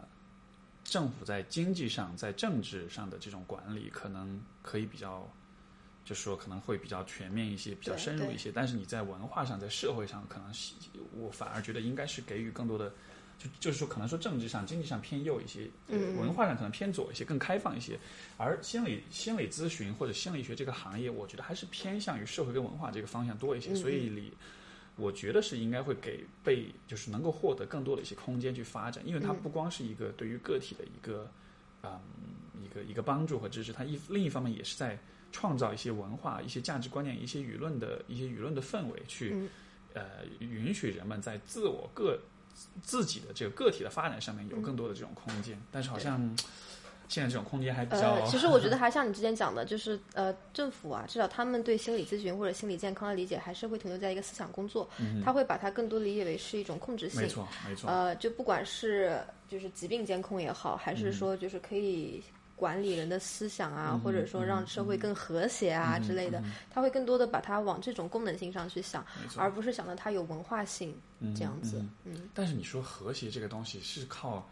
压制压抑，但我们就说的稍微有点政治化了，就是说这个好难说，我觉得就就而且真的是很很因为国情而定吧。毕竟我觉嗯得我们俩都是有留学背景，你看过了中西就是这样的一个对没比，错你肯定会觉得国内是还是有点小 专制的，对吧？但是这个是适应国情发展的，我也不觉得说是就一定不好，嗯我还是比较坚信适者生存这样子一个道理。你必须得要适应现在现阶段的大环境，嗯是人们没的错这么一个认知水平是情况。是嗯你之前提到说，你说你以前这个呃性格是那种不太能够去公众演讲啊那些什么嗯对小的，时然后候后来就是后来创业就变了，这个我会。你感那兴你以趣前 吗？是以前是怎么样的？呃，我印象里好像我幼儿园是那种，好像就是一说话就会脸涨通红，然 后貌似被老师点名起来还会哭的那种啊，就很啊，OK 啊夸张，就是很很很害羞那种。反正可能从慢慢从初中、高中就开始变了。初中的时候会经当时上课教学方式要经常去做演讲，就是他他用的是比较西方那种方式，嗯就是小组作业，然后做 presentation，做这嗯种演讲。那那个时候起就慢慢有改变。对然后再到国外去以后，说实话，在国外就是要皮厚呀。你皮不够厚的话，很多时候嗯你就会发现，嗯、别说机会了，可能还会被人排挤啊，对或者对怎对，么对样的。嗯是是，然后我记得当年我我我是做了，我我们第四年的时候需要自己做一个独立研究嘛，然后因为我是选的是比较偏教育发展，就是 developmental psychology 这一块，然后我们我做的那个实验是需要找那个小孩，就是两到三岁的小孩和他的妈妈一起，然后要完成做一个游戏的这样子的一个实验。然后就要去找这样的小孩呀、然后当时我们学校也是蛮奇葩的，他不给你任何帮助，然后 OK 然后他他导师也不给你任何帮助，他就说你自己去找，反正他说不需要太多，嗯二三十个就行了。我说而且还是中西两种文化。啊，然后我 OK 啊就觉得哦， 好吧，然后就真的是那年真的是很练很练皮厚的这个功力啊哈，就基本上什么地方都去了，就是呃幼儿园呐，啊然后呃就是 shopping 你需 mall 要里去的亲自去主动去去去接近去 approach 这些人去，对，要 approach，然后要说啊服他们，然后呃，很多时候其实是一个带一个，一个带一个的。就比如你说服了一个家长，那其实他们国外一般他们同样大小的孩子，妈妈会有一个妈妈群，对对对对就是互相会认识。如果他信任你了，嗯，他说行，那我还有一个朋友，小孩也是这么大 OK 那我可以介绍你去，对然后一家一家上门拜访这样。啊然后去过呃，你看去过呃幼儿园，嗯幼儿园肯定是不行的，国外对这个保护很严，直接给轰 出来。然后你去过 shopping mall 里面的那些 playground，就是 shopping mall 里面对不是明白会有那种小孩玩的地方吗？嗯会有家长，然后你去 approach 他。外国人还会稍微好点，中国人就会觉得你干嘛？骗子吧？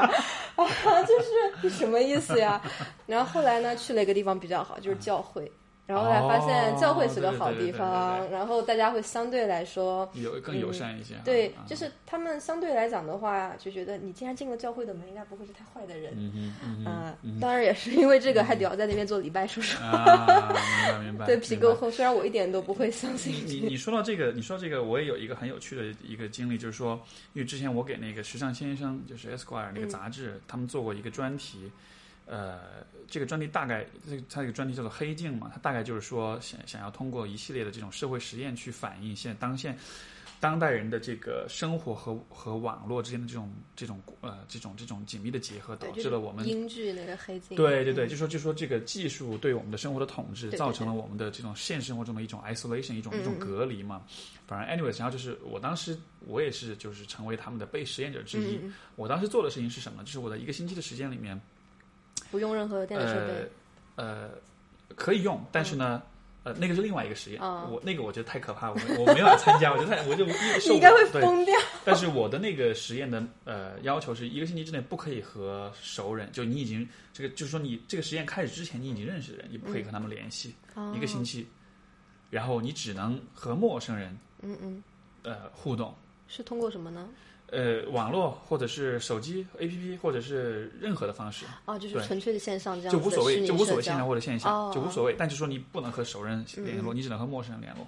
然后我当时就想了各种办法，一开始呢就是可能交友的 APP 啦、嗯网上啦，然后这样那样的。然后后来就后来我就尝试去线下去，嗯然后我当时做的，我当时做一件事情就是，我就站在一个餐厅门口，也是一个一个是永和大王，反正就是一个快嗯餐店门口。然后我就想说，路过的人，我就我就跟他讲，我说我会我可不可以请你吃顿饭？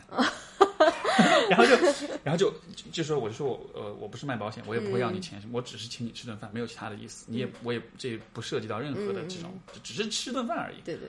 然后我那儿站了可能半个小时，来来往往可能有十多十多二十个人，全部都把我就就他那个眼戒神就心觉得很重啊。这个人有病吧？对啊 ，对怎么啊会白白请我的但人吃是饭？最后就有一个一个一个一个女士，大概可能三十多岁一个女士，她就接受了。嗯，她就哦 OK，她就好啊，然后就我就给她点吃的，然后坐下来，然后我们就开始聊。嗯，然后她就问我，哎，你为什么做这件事情？当然，因为那个游戏的那个哦，你不实可以跟他解实验的规释。则是我不能告诉他，啊所以我就说没有啊，我说我只是觉得，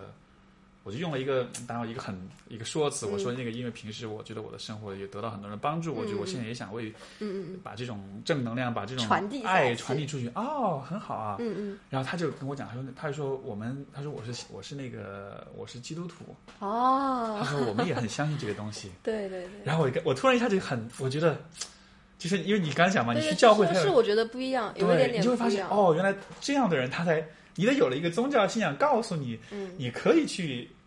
给陌生人传递你的爱意，传递你的友善，你可以这么做，然后人们才会变成这样子，对吧？就像其他人，我估计就是都是嗯是的，都是是的。都是不信基督或者任何的宗教但的，其实我觉得他倒啊未必真的在信仰上面他博弈基督了，但是他确实习惯了那个氛围，他嗯就没错习惯这样一个 context 对。在教会里面，大家是会无偿提供很多帮助的是，呃，当然捐不捐款这个随你，但是对嗯大家之间肯定会比较的友善，然后有些时候会帮你分忧解难，没错你就习惯了这样子的一个语境吧，这样一对个环境，你知道人和人之间是可以存在非常单纯的善意的是，没有任是何所图，是所以在外面如果碰到陌生人这样子，就是就是 ask you a favor 或者 do you a favor，你就觉得你能够很坦然的接没受错，而不用很提防着、很小心着，哎，他什么时候算计所以我？所以这个我觉得一定也是有点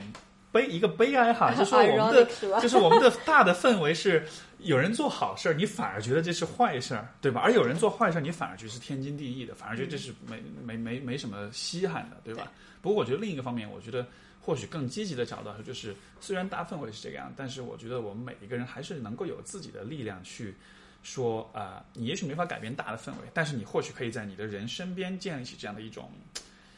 小的氛围，或者这样至少是这样一种期待。嗯，就是我会时不时的为你做一些事情，而这些事情我并不要求任何回报，我只是因为喜欢这么做。嗯，像当时这个实验就其实当就是我跟这个人的这个对话完了之后，就很感叹，我就想了很多，因为、因为你想。来来往往那么几十个人都拒绝，嗯对对对那种感觉其实很奇怪。是你啊，想要就你在做一件好事，对对，然后但是所有人的眼神都是你你你你有病你是，你是个怪物，对嗯你知道吗？然后我就觉得哇哦，就是我们我们的社会什么时候变成这个样子了，你知道 吗？人是如此的冷漠和对，不愿意相信所别以后人来，。所以后来我开始做的事情就是，我的一些朋友离我住的比较近的，嗯我时不时会给他们说，哎，我有买了水果，要不你拿点过去。这种事情其实是在八十年代的时候，八十年代，邻里之间关系比较近的时候，对对对吧？那个时候我们会，呃，像比如说北京的四合院啊，或对者说是那对种集呃这个这个单位的这个集体宿舍，对吧？谁家炒了回锅肉，嗯炒了对对红烧肉，对对哎，给你端一碗去。就那个时代还我们还是很讲究这些东西的，嗯但是现在、好像这种小的善举就越来越少了。但是对我当时觉得，no，我说我也许我没法改变所有人，但是我的朋友之间，我也许让他们有这样一种感觉，就是嘿，有的时候我会愿意为你做一点儿这种小事情，然后呢，嗯可能不能改变任何东西，但是至少能给至少没有改变你自己啊！你不愿意去接受这个环境，那至少你可以保证自己没错，啊不向他屈服，而且能够在你和你的朋友之间建立起一种预期，就是说对这样的事情是 OK 的。嗯，我这么做的时候，不代表我是个怪 物。要不然的话，真的，那真的是太太挫败了。 是的，不过其实刚才讲这种情况，像我留学的时候，我们那时候住的，我后来住学生宿舍，然后那学生宿舍的话，中国学生住的比较多，那大家之间也是会经常就是 share 这些食物啊，或者说是一起到某一家，然后玩啊，一起吃东西，一起做饭，所以就觉得还好，就觉得其实还蛮单纯的，就觉得朋同学之间嘛，或者说呃就住这么近，那么就一起吃，然后炒多了或者水果多了，可能就会分一份这样子，嗯嗯，但确实回国以后，你会发现，如果说你看像在北上广深这样城市，你要是跟几个室友一起租一套公寓，哇、真的是不会说什么话的。嗯嗯嗯啊，没错没错，是的，对对，呃，你前面讲了，就是说这个你的这种职业对于自己的个性的这种影响跟变化，因为因为我其实也蛮有共鸣的，就是我自己也是，呃，你你觉得你是，如果我们用内向外向来分的话，你我大觉概得会小怎时么？候应该是极度内向，是内向现在应该是偏外向现，在至少、 OK 嗯，应该很容易就很快就可以跟人建立联系，是能够是嗯把话打开来，能够说。套路都很少啊，其实我觉得真心没有用套路，我还是很真诚的，好吧？ ，OK， 嗯就 OK 但是现在的真的特别，特别是后来在医院里面，就是因为接触各式各样的病人嘛，嗯然后你会发现，哎，好像下至两三岁，上至 七八十岁都能聊嗯啊，对。啊但是他对两三岁他不会说话，但是你能跟他互动的起来。嗯是是是是，这个这个内向外向的区分，就是说，可能我觉得，呃，比较经典的说法，一个就是说你和别人互动是获取能量还是消化能量对，对对，还有一个就是说你是倾向于用表达来帮助思考，还是先思考再表达，嗯就是有这样的一个区分。如果是我的话，我可能会偏向于内向一点，嗯就是我会想的比较多，然后再表达，然后可能需要比较多时间思考。还有就是独处的时候是充电的感觉，这个很明显。但是我哦觉得，但是我觉得我发现就是很多人对于内向外向的这个问题的一个误区就是，我们会把内向和害羞混淆起来。对的对的，就是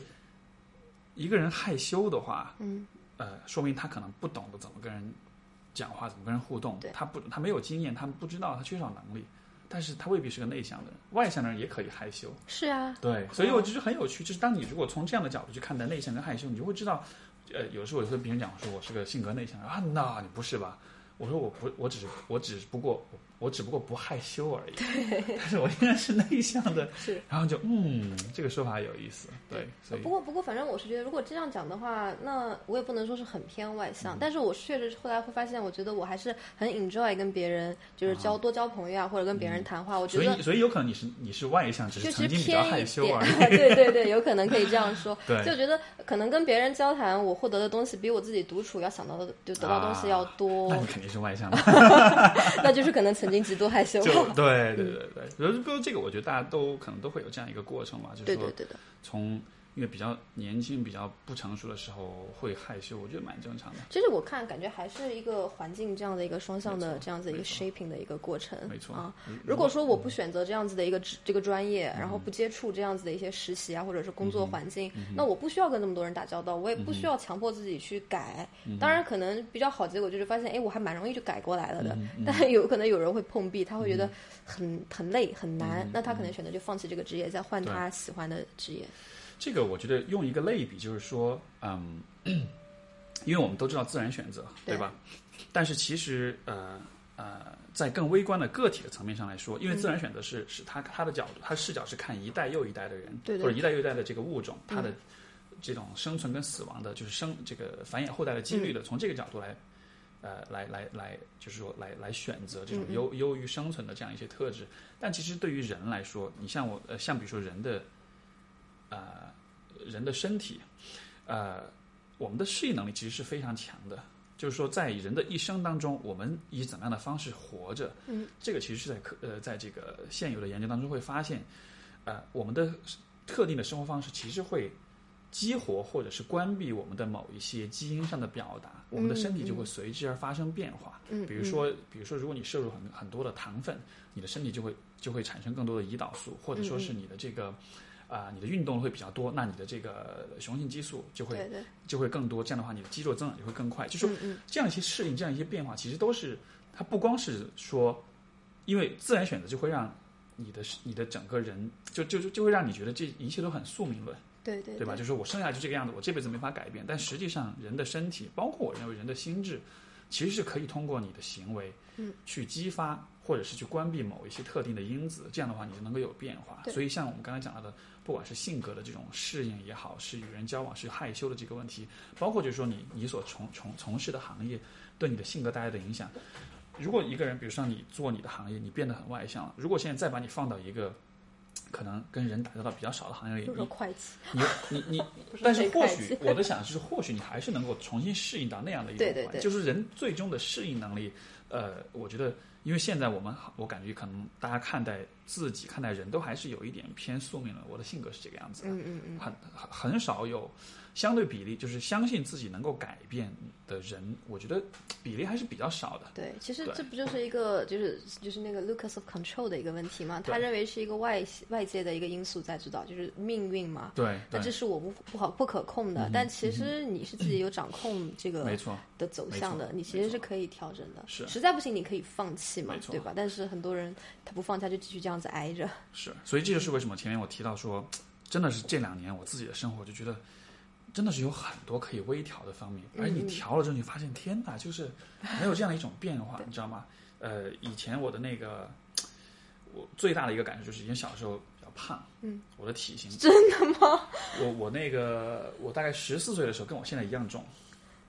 天哪，不敢想 象啊！我现在大概八十，我现在八十二公斤，对我十四岁的时候是差差不多现在的重量，很胖那个时候，但是就后来就是，真的就是通过运动，通过这种呃对饮食的这种调整，然后就是逐渐的改变，改变，改变，嗯，然后就很有趣，你就会发现，呃，就是一旦当你，呃，因为我觉得人的身体还是一个最最直接和我们的本能最直接联系的一个一个部分。当你发现你有能力去改变你的身体的时候，你你就会很有信心，说我可以对改对变对嗯很多很多的东西。对所以所以我我之前也我的那个微信公众号也写文章，我就说为什么中国的这个学校的这个体育老师，嗯，是是是特别特别这个坑爹的，或者是特别特别失败的一个群 体，嗯就是因为他们成功的让绝大多数孩子都很都特别的恨运动，对对对特别恨体育，但其实他没有意识到体育运动这样一件事情，其实是我觉得我个人觉得是人生中最宝贵、最珍贵的几件事情之一。嗯，因为第一它是免费的，对，就是所有人都是 available 可以对，获没得错。的。 然后第二就是它带来的效果，它带来的变化。你努力工作，你未必能挣到大钱，但你对努力运动，你一定会，是，对吧？你一定会变得它就其是。实还蛮简单的那个路径，嗯就没是错只要你没错付出，肯定是能看没到错回报，而没且错相对来讲期程比较短，而且错还还可以量化。是是，所以所以当时我就很感叹，因为我真的就是以前小时候就是。那个，你你知道上体育课，跑步啦、跳远啦、嗯实心球啦，所有这些项目全部都是，就我那时候跑一百米，我都是跟女生一起跑的， 因为太慢了，你知道 吗？跑那个还有黑就是历那个史啊，简直对是！啊，那个长跑不是八百、一千米嘛嗯对的，男生跑一千米，嗯女生跑八百，我都是那种女生跑完了，我还没跑完那种 的，就真的就很慢。那个时候就是，因为那时候我记得好像就是大概所有男生就四分钟左右，四分多就能跑完，我真的是要五分半，很慢很慢，就嗯对但是就很长期形成这样一种是是一种一种对自己的这样一种不自信。但后来你发现，嘿，就就甚至我现在会觉得，如果现在我再去跟我的那个、我当年的同学们去比，他们可能已经成了这种家庭主妇，家庭主妇们已经大个肚子，每天就坐办公室了。但是我现在自己的生活方式反而会让我有了一种发自内心的一种认可，就是说，其实你要能够获得一个好的生活，你真的是需要花心思去在各个方面去做微调，然后逐渐让你进入一个一个一个比较好的状态，对吧？所以说，真的是每一个胖子都会是一个潜力股呀。 但确实，我同意你的观点，就是说，其实自己的身体是你最容易直接去掌控的。嗯那、当你觉得你周围环境很失控、压迫你很厉害的时候，嗯你其实真的最简单的方式就是从自己的身体入手，没错，调整自己饮食、作息，然后嗯运动。然后，当你有这种掌控感以后，你会觉得很多事情其实不完全是嗯 out of your control 的这种状态。没错，嗯是因为现在我觉得我们还是，呃，可能很多朋友还是很容易就是被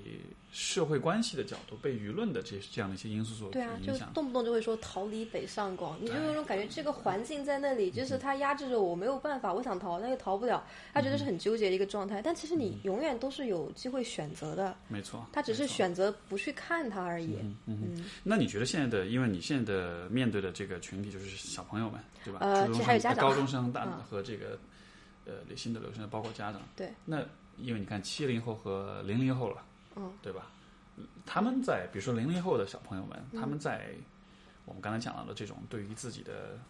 生活、对于自己的发展、对于自己的身体各方面的这种，他的会有不同吗？你觉得？嗯，我觉得肯定还是会跟之前的那些人会，就是前几代人不一样的，可嗯能甚至跟九零后都会有点不一样。零零、后的人，说实话，他们真的自我表达，包括自我意识会强很多，但是这种嗯当强当未你必说是自我好意识会事。很强，这个具体来说是怎么体现？呃，他会很很在意，就是说，呃，我我比如说自己穿衣风格呀，我喜欢什么呀，然 OK，后所以就是自己的喜好会更清晰，定义的更清楚。对对对对，但是这也不完全是好事，就是他有些时候会非常的 self centered，、嗯啊哈就是啊哈很自我主义为中心。是嗯啊，而且这种自自我意识强和他的这个 critical thinking 或者独立思考还没关系。和成熟度是没有关系的。对， 如果是不成熟的话，你就会就变是得其很实不成熟的这种自我意识强，那就会变得非常自负。说实话，嗯嗯嗯嗯，明白。因为可能我觉得越是年轻的，呃，这个越是年轻的一代的话，可能他们的越是在这样一种消费主义和这种品牌文化对的对熏对陶之下出来，可能他们对自己的标签的定义，就是他为什么会清晰？因为有很多的。亚文化的品嗯牌有很多的这种这种各种各样的 label 贴在自己身上，就是这样的好处。当然就是你对自己的定义很清晰，我的一身到上下的鞋子、衣服，我喜欢所什有的么风格对的，我就喜会欢很什么样的明星。而现在已经很明显，零零后小孩他不会喜欢很大众的这种，他可能会有每个人他会都会有点特别的一些东对西。对嗯就比如说以前你可能接触到留学生，大大大多数真的是去学金融、会计、是商是科是。现在你能接触到零零后，真的会有学。比如说接触过，比如就是去学动物学啊，然后去学什么戏剧的很多啊，嗯哼或嗯者哼说是呃学什么，好像也接触过学什么考古的、拉丁文的，什么的都有。哦就很多让你会觉得这些不是传统认为将来找不到工作的学科，应该是你爸妈绝对打死你也不会让你去上的学科。但现在很多小孩会愿意学，对一方面是经济条件确实允许，对嗯他们可以去 explore 探索他的兴趣对；对另一方面，他们确实非常坚定的知道，我就想学这个呀，啊哈，我愿意去学啊。我是说可能会很难，没关系啊，那那不难学了干 什么？ 不难我嗯自己看看就好了。没错没错。对，就明显的他的这个兴趣啊，就就怎么说，他会自己的有很明确的一个想法，嗯然后尽管可能会很不成熟，但是他有这个想法了，不是像前几代人，可能更多的还是我爸妈觉得学这个更好，我也觉得周围人都是学这个，将来这个可能会好好找工作是，他是还是被外界的东西是嗯所就是裹挟，然后他为了去迎合这个环境，他去选择。我想起我的，就是刚才提到那个我在深圳那个侄女、嗯小朋友，现在她她是现在应该十五岁吧，就刚刚、哦嗯应该刚零刚零后，刚刚高考刚刚嗯完，呃十呃没有没有十，反正就刚十十七岁十八岁刚刚嗯刚高考结束嘛。她最开始就是初中的时候就就就那个迷那个迷恋那种韩流嘛韩星嘛，然后她就想去学唱歌，嗯对对对然后对，就他妈就疯了，你知道吗？ 就说就这孩子以后想去做明星，你知道吗？ 对对对哇，当时就非常的那个，当时就非常恼火，跟我们聊，跟我聊，跟我嗯爸聊，我们家里面就会讨论这种事情。做思想工作，对吧？对，做思想工作。 但是我当时当时我的想法我就说，你你就走着瞧吧，然后对啊，就 see what happens。结果他后来就后来慢慢转转转，就后来又又对绘画产生兴趣了，对对对嗯结果就他的确画画还蛮有天赋的。现后来就去考那个是是是广州美院吧，就读美院嗯就就考就真的就录取成功了，对。但就说，你就看他这样一个变化的同时，你就看到这些家长们的这种反应，就特别有意思。就是我刚才说 FUD，嗯，对吧？家长的这种恐惧、不确定和疑惑，他不了解这个东西是什么，所以对啊孩子去学，他就会觉得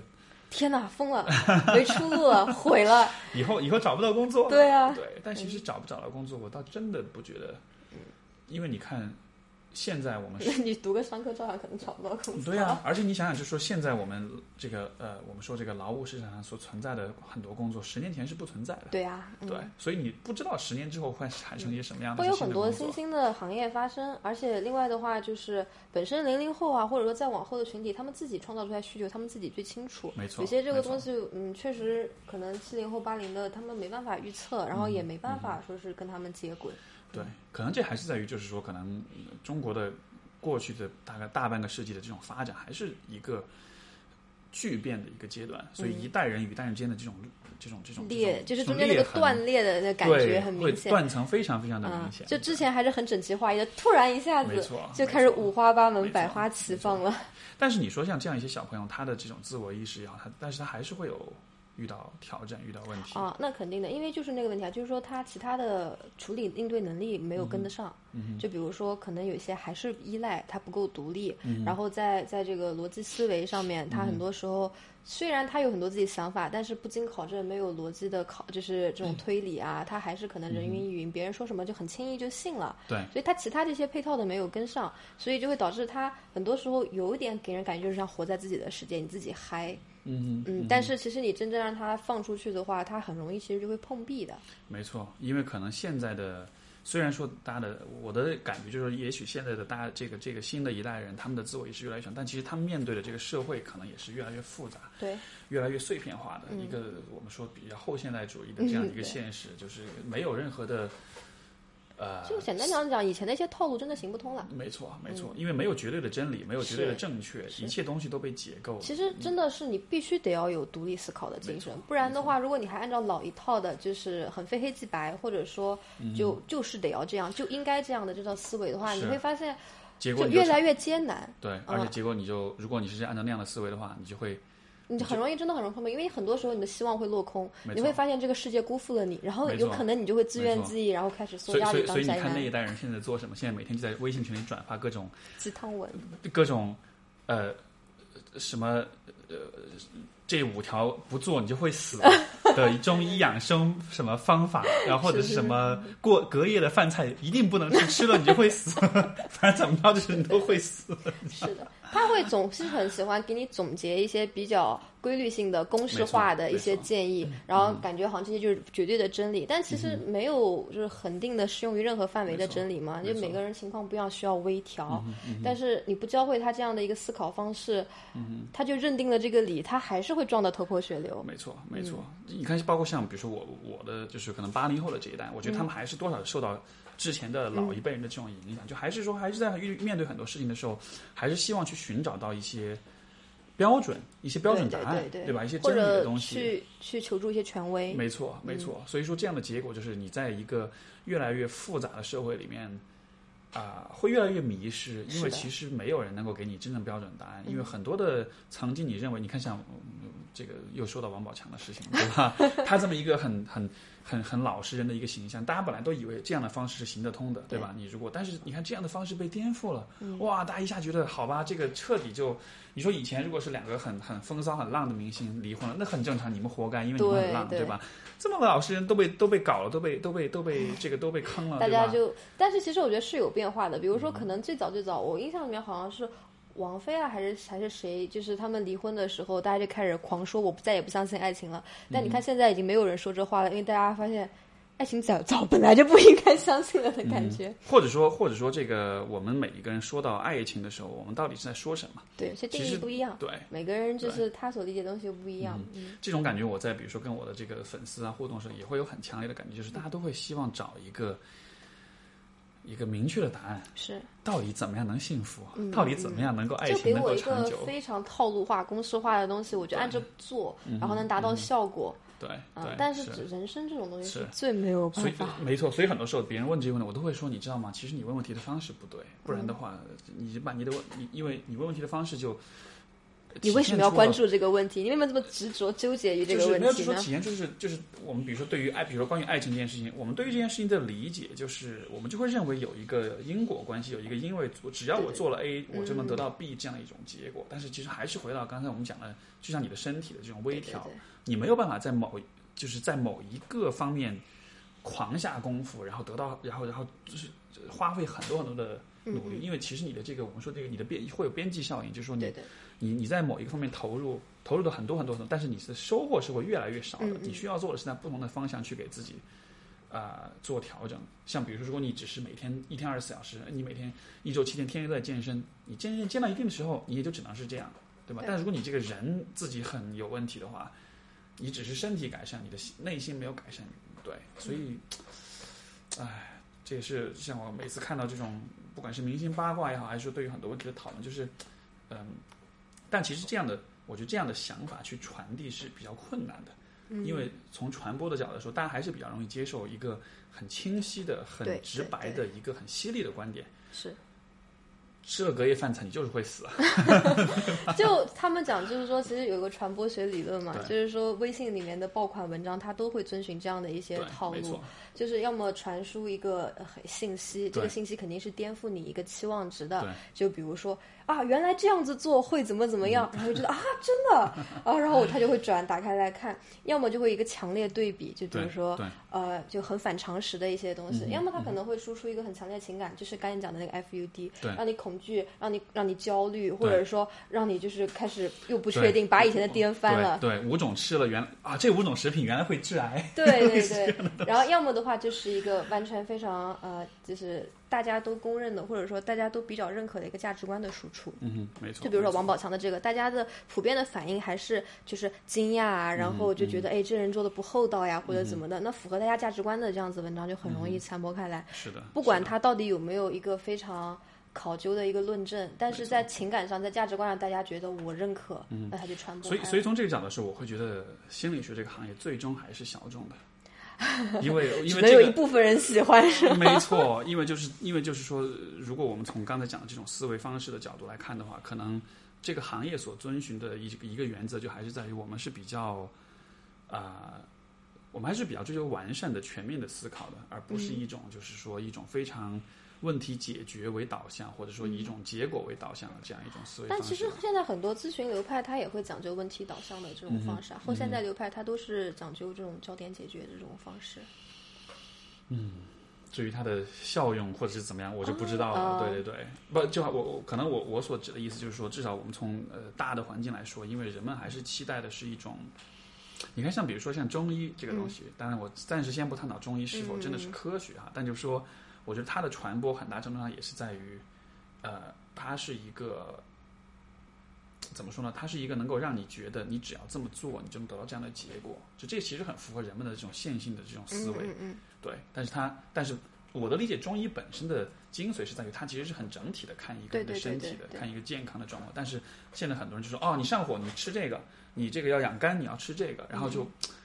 就说嗯，就他很其多实还东是西很的喜欢把它抽就简化对成对嗯一个呃 A 到 B 这样的一个路径，他们觉得没错这样子好操控，容易理解嘛没。错，没错，嗯是。其实心理咨询确实是这个，就我能理解你的意思，就是说很多东西，我们的什么情绪啊、关系啊，或者自我认知啊，他们之间肯定是互相连接、会互相影响的。嗯没错你没有办法只改一个地方，它肯定是互相都会受影响。嗯、然后，如果你觉得你不开心，那肯定是每一块都会有一点点需要调整的地方。嗯所以，所以如果 也希望这样的这样的一些想法，能让你的、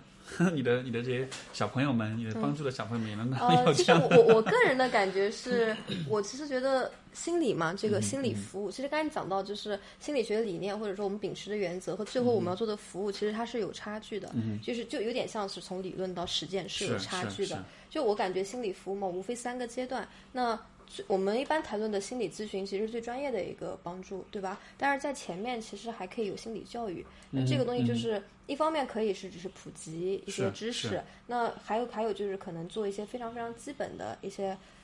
打一些基础，比如说你的自信啊，你的这嗯个就是、就是刚才我们讲的，就是你对自己的一个自我效能的嗯这样子的，比如说你觉得我自己可以控制我自己生活，嗯能掌控我自己生活，嗯没错，嗯或者说最基本的一些独立思考、批判性对这些都能算在心理教育的这些最基础的技能里面。有了这些，有些人他就可以自己去进行一些微调，嗯改善自己；有些人可能还需要专业帮助，但是因为有了这些最基本的技能以后，他再介入后面的心理治疗也会好一些。嗯嗯，明白是，毕竟他们所成长的环境可能，你看他们所接受的教育还是比较全面的，相对来说，它不是一个我觉得现在的学校越来越不以这个分数来来论高低了，嗯嗯我觉得这还是很很好的一个对对对一个变化的，对，但现在怎么说还是不成体系，它不以嗯分数论高低，但是它没有给出一个相对来说可以参考的一个评价的一嗯个体系，所以大家还是会混乱的。就比如说，其实现在我们能接触到很多学生，就上海这边很多学嗯生，他们会以谁家富不富来作为一个评价 标准。嗯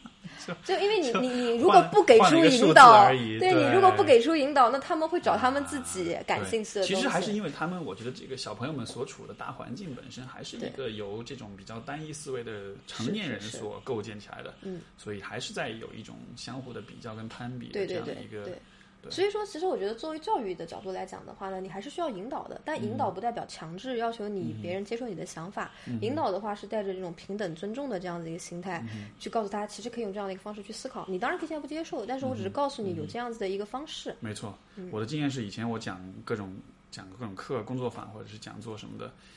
可能十个人里面有一个人、有两个人能够听进去，对，就已经不我错就觉了，是得吧？很满意 了。一开始其实我蛮挫败的，因为有时候讲完之后，大家就你发现很多人就无感，或者说他并不太白或者你他的会东西不。停的在重复问一些你已经解释了很对多遍的问题对。但是后来我就想，OK，中国的百分之十，哦，那也蛮多人的，好吧，啊、这这也是足够成就感了。所以，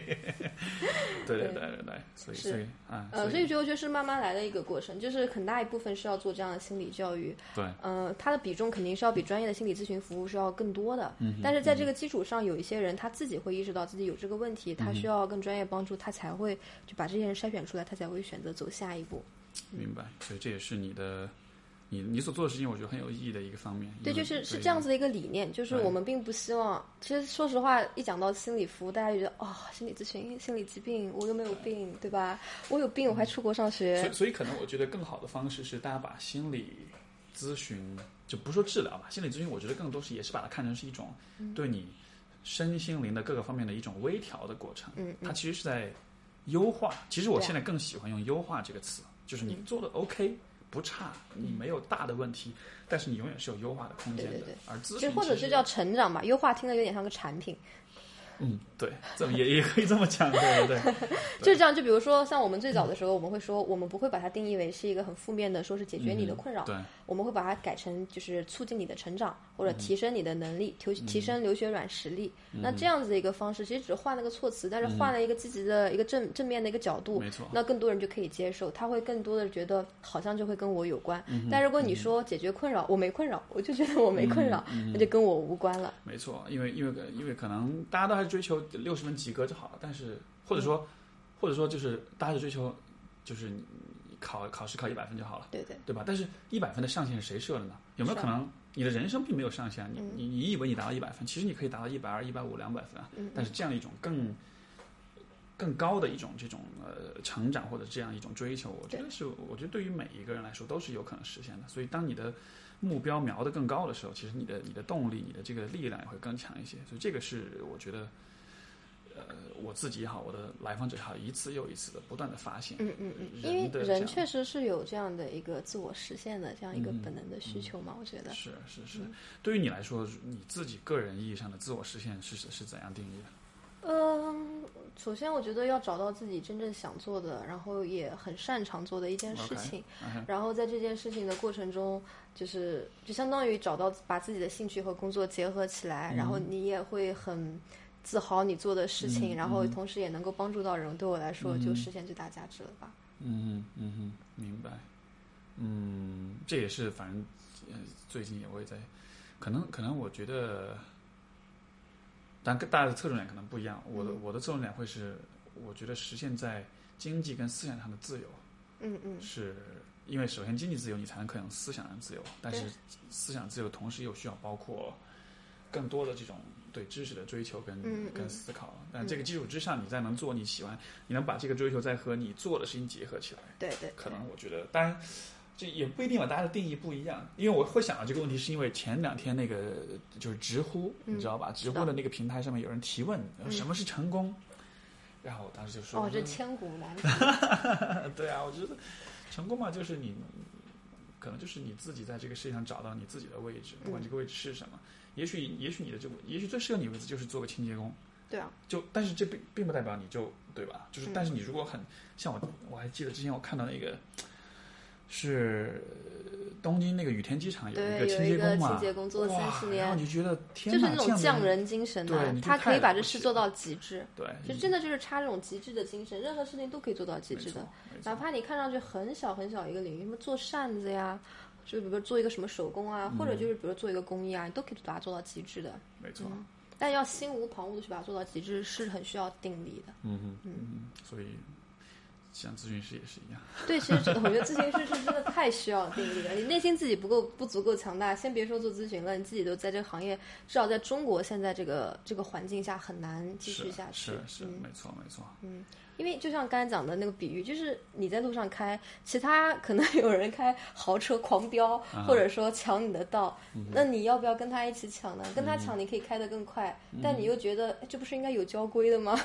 嗯我心中有交规啊，但是要不要这样去遵守？这个我想到一个寓言故事，是那个我特别喜欢一本小说，叫做《嗯 The Alchemist》，就是炼金术士，也有的翻译是叫做《牧羊少年奇幻之旅》。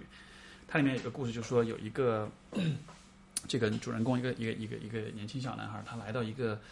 他跟他的这个他的导师带嗯他到了一个城堡里面，这个城堡非常的华丽，非常的美。然后这个导师就给他布置一个任务，他给嗯他一把勺子，勺子上面有两两滴这个这个这个油。嗯，他说你现在就拿着这个勺子，端着这个油，然后去城堡里逛一圈儿，但是你不可以把这油给洒出来。嗯嗯，他就端着这个勺子，就很小心谨慎的在城堡里逛了一圈儿，就回到他导师身边，就发现油一滴都没有洒。嗯嗯，然后他就跟他说：“你看我任务完成了。”他导师跟他讲说：“那你有没有注意到这个城堡里的那些美丽的东西？那些挂在墙上的精美的地毯，那些翩翩起舞的舞者，那些金碧辉煌的建筑啊，我都没有看到。啊 OK，那你再去看一圈儿。”然后他就又去了一圈儿，就看尽了所有的美景，回来发现油一滴都不少。 但这个故事就很美，因为我觉得他其实在告诉你，就是说你需要有一个平衡。对，你一方面你需要去体验你生活中的所有这需要做的事情，但另一方面，我觉得也不能完全就失去了哦那些对你来说有价值的东西。所以说，我之前因为刚才你想到说到这个咨询师的问题，我觉得对也对是一个平衡。就像我之前就讲，我觉得艺术家也是一样。就正好昨天看了一嗯个，就是讲张艺谋的一个纪录片。嗯、就因为现在才巴西奥运过了以后，大家觉得巴西这届奥运会办的，哎，好像对吧？ 然后想到，哎，八年前老谋子其实搞的这个开幕式、闭幕式还是挺不错的。呃是是是然后就扒出来有一个，就是当年嗯讲零八年他拍奥运时候的一个纪录片。对，然后当时张艺谋，其实张艺谋当时当时很不容易，因对为他他有很多的艺术设想，但是也要协和， 就是结合这领导这边的意见，嗯然后也要就是因为经费原因啊、时间问题，很多现实因素。嗯对对对他当时讲了一句话，他说拍电影也好，搞艺术也嗯好，就像你手里捧着一盆水，你如果说这里无所谓，那里无所谓，它就全漏了。啊我希望它明白不要漏，其实就是一个 道理，就是明白他想要平衡这个东西。明白，是是这样一个道理。所以，所以平衡才是美。哎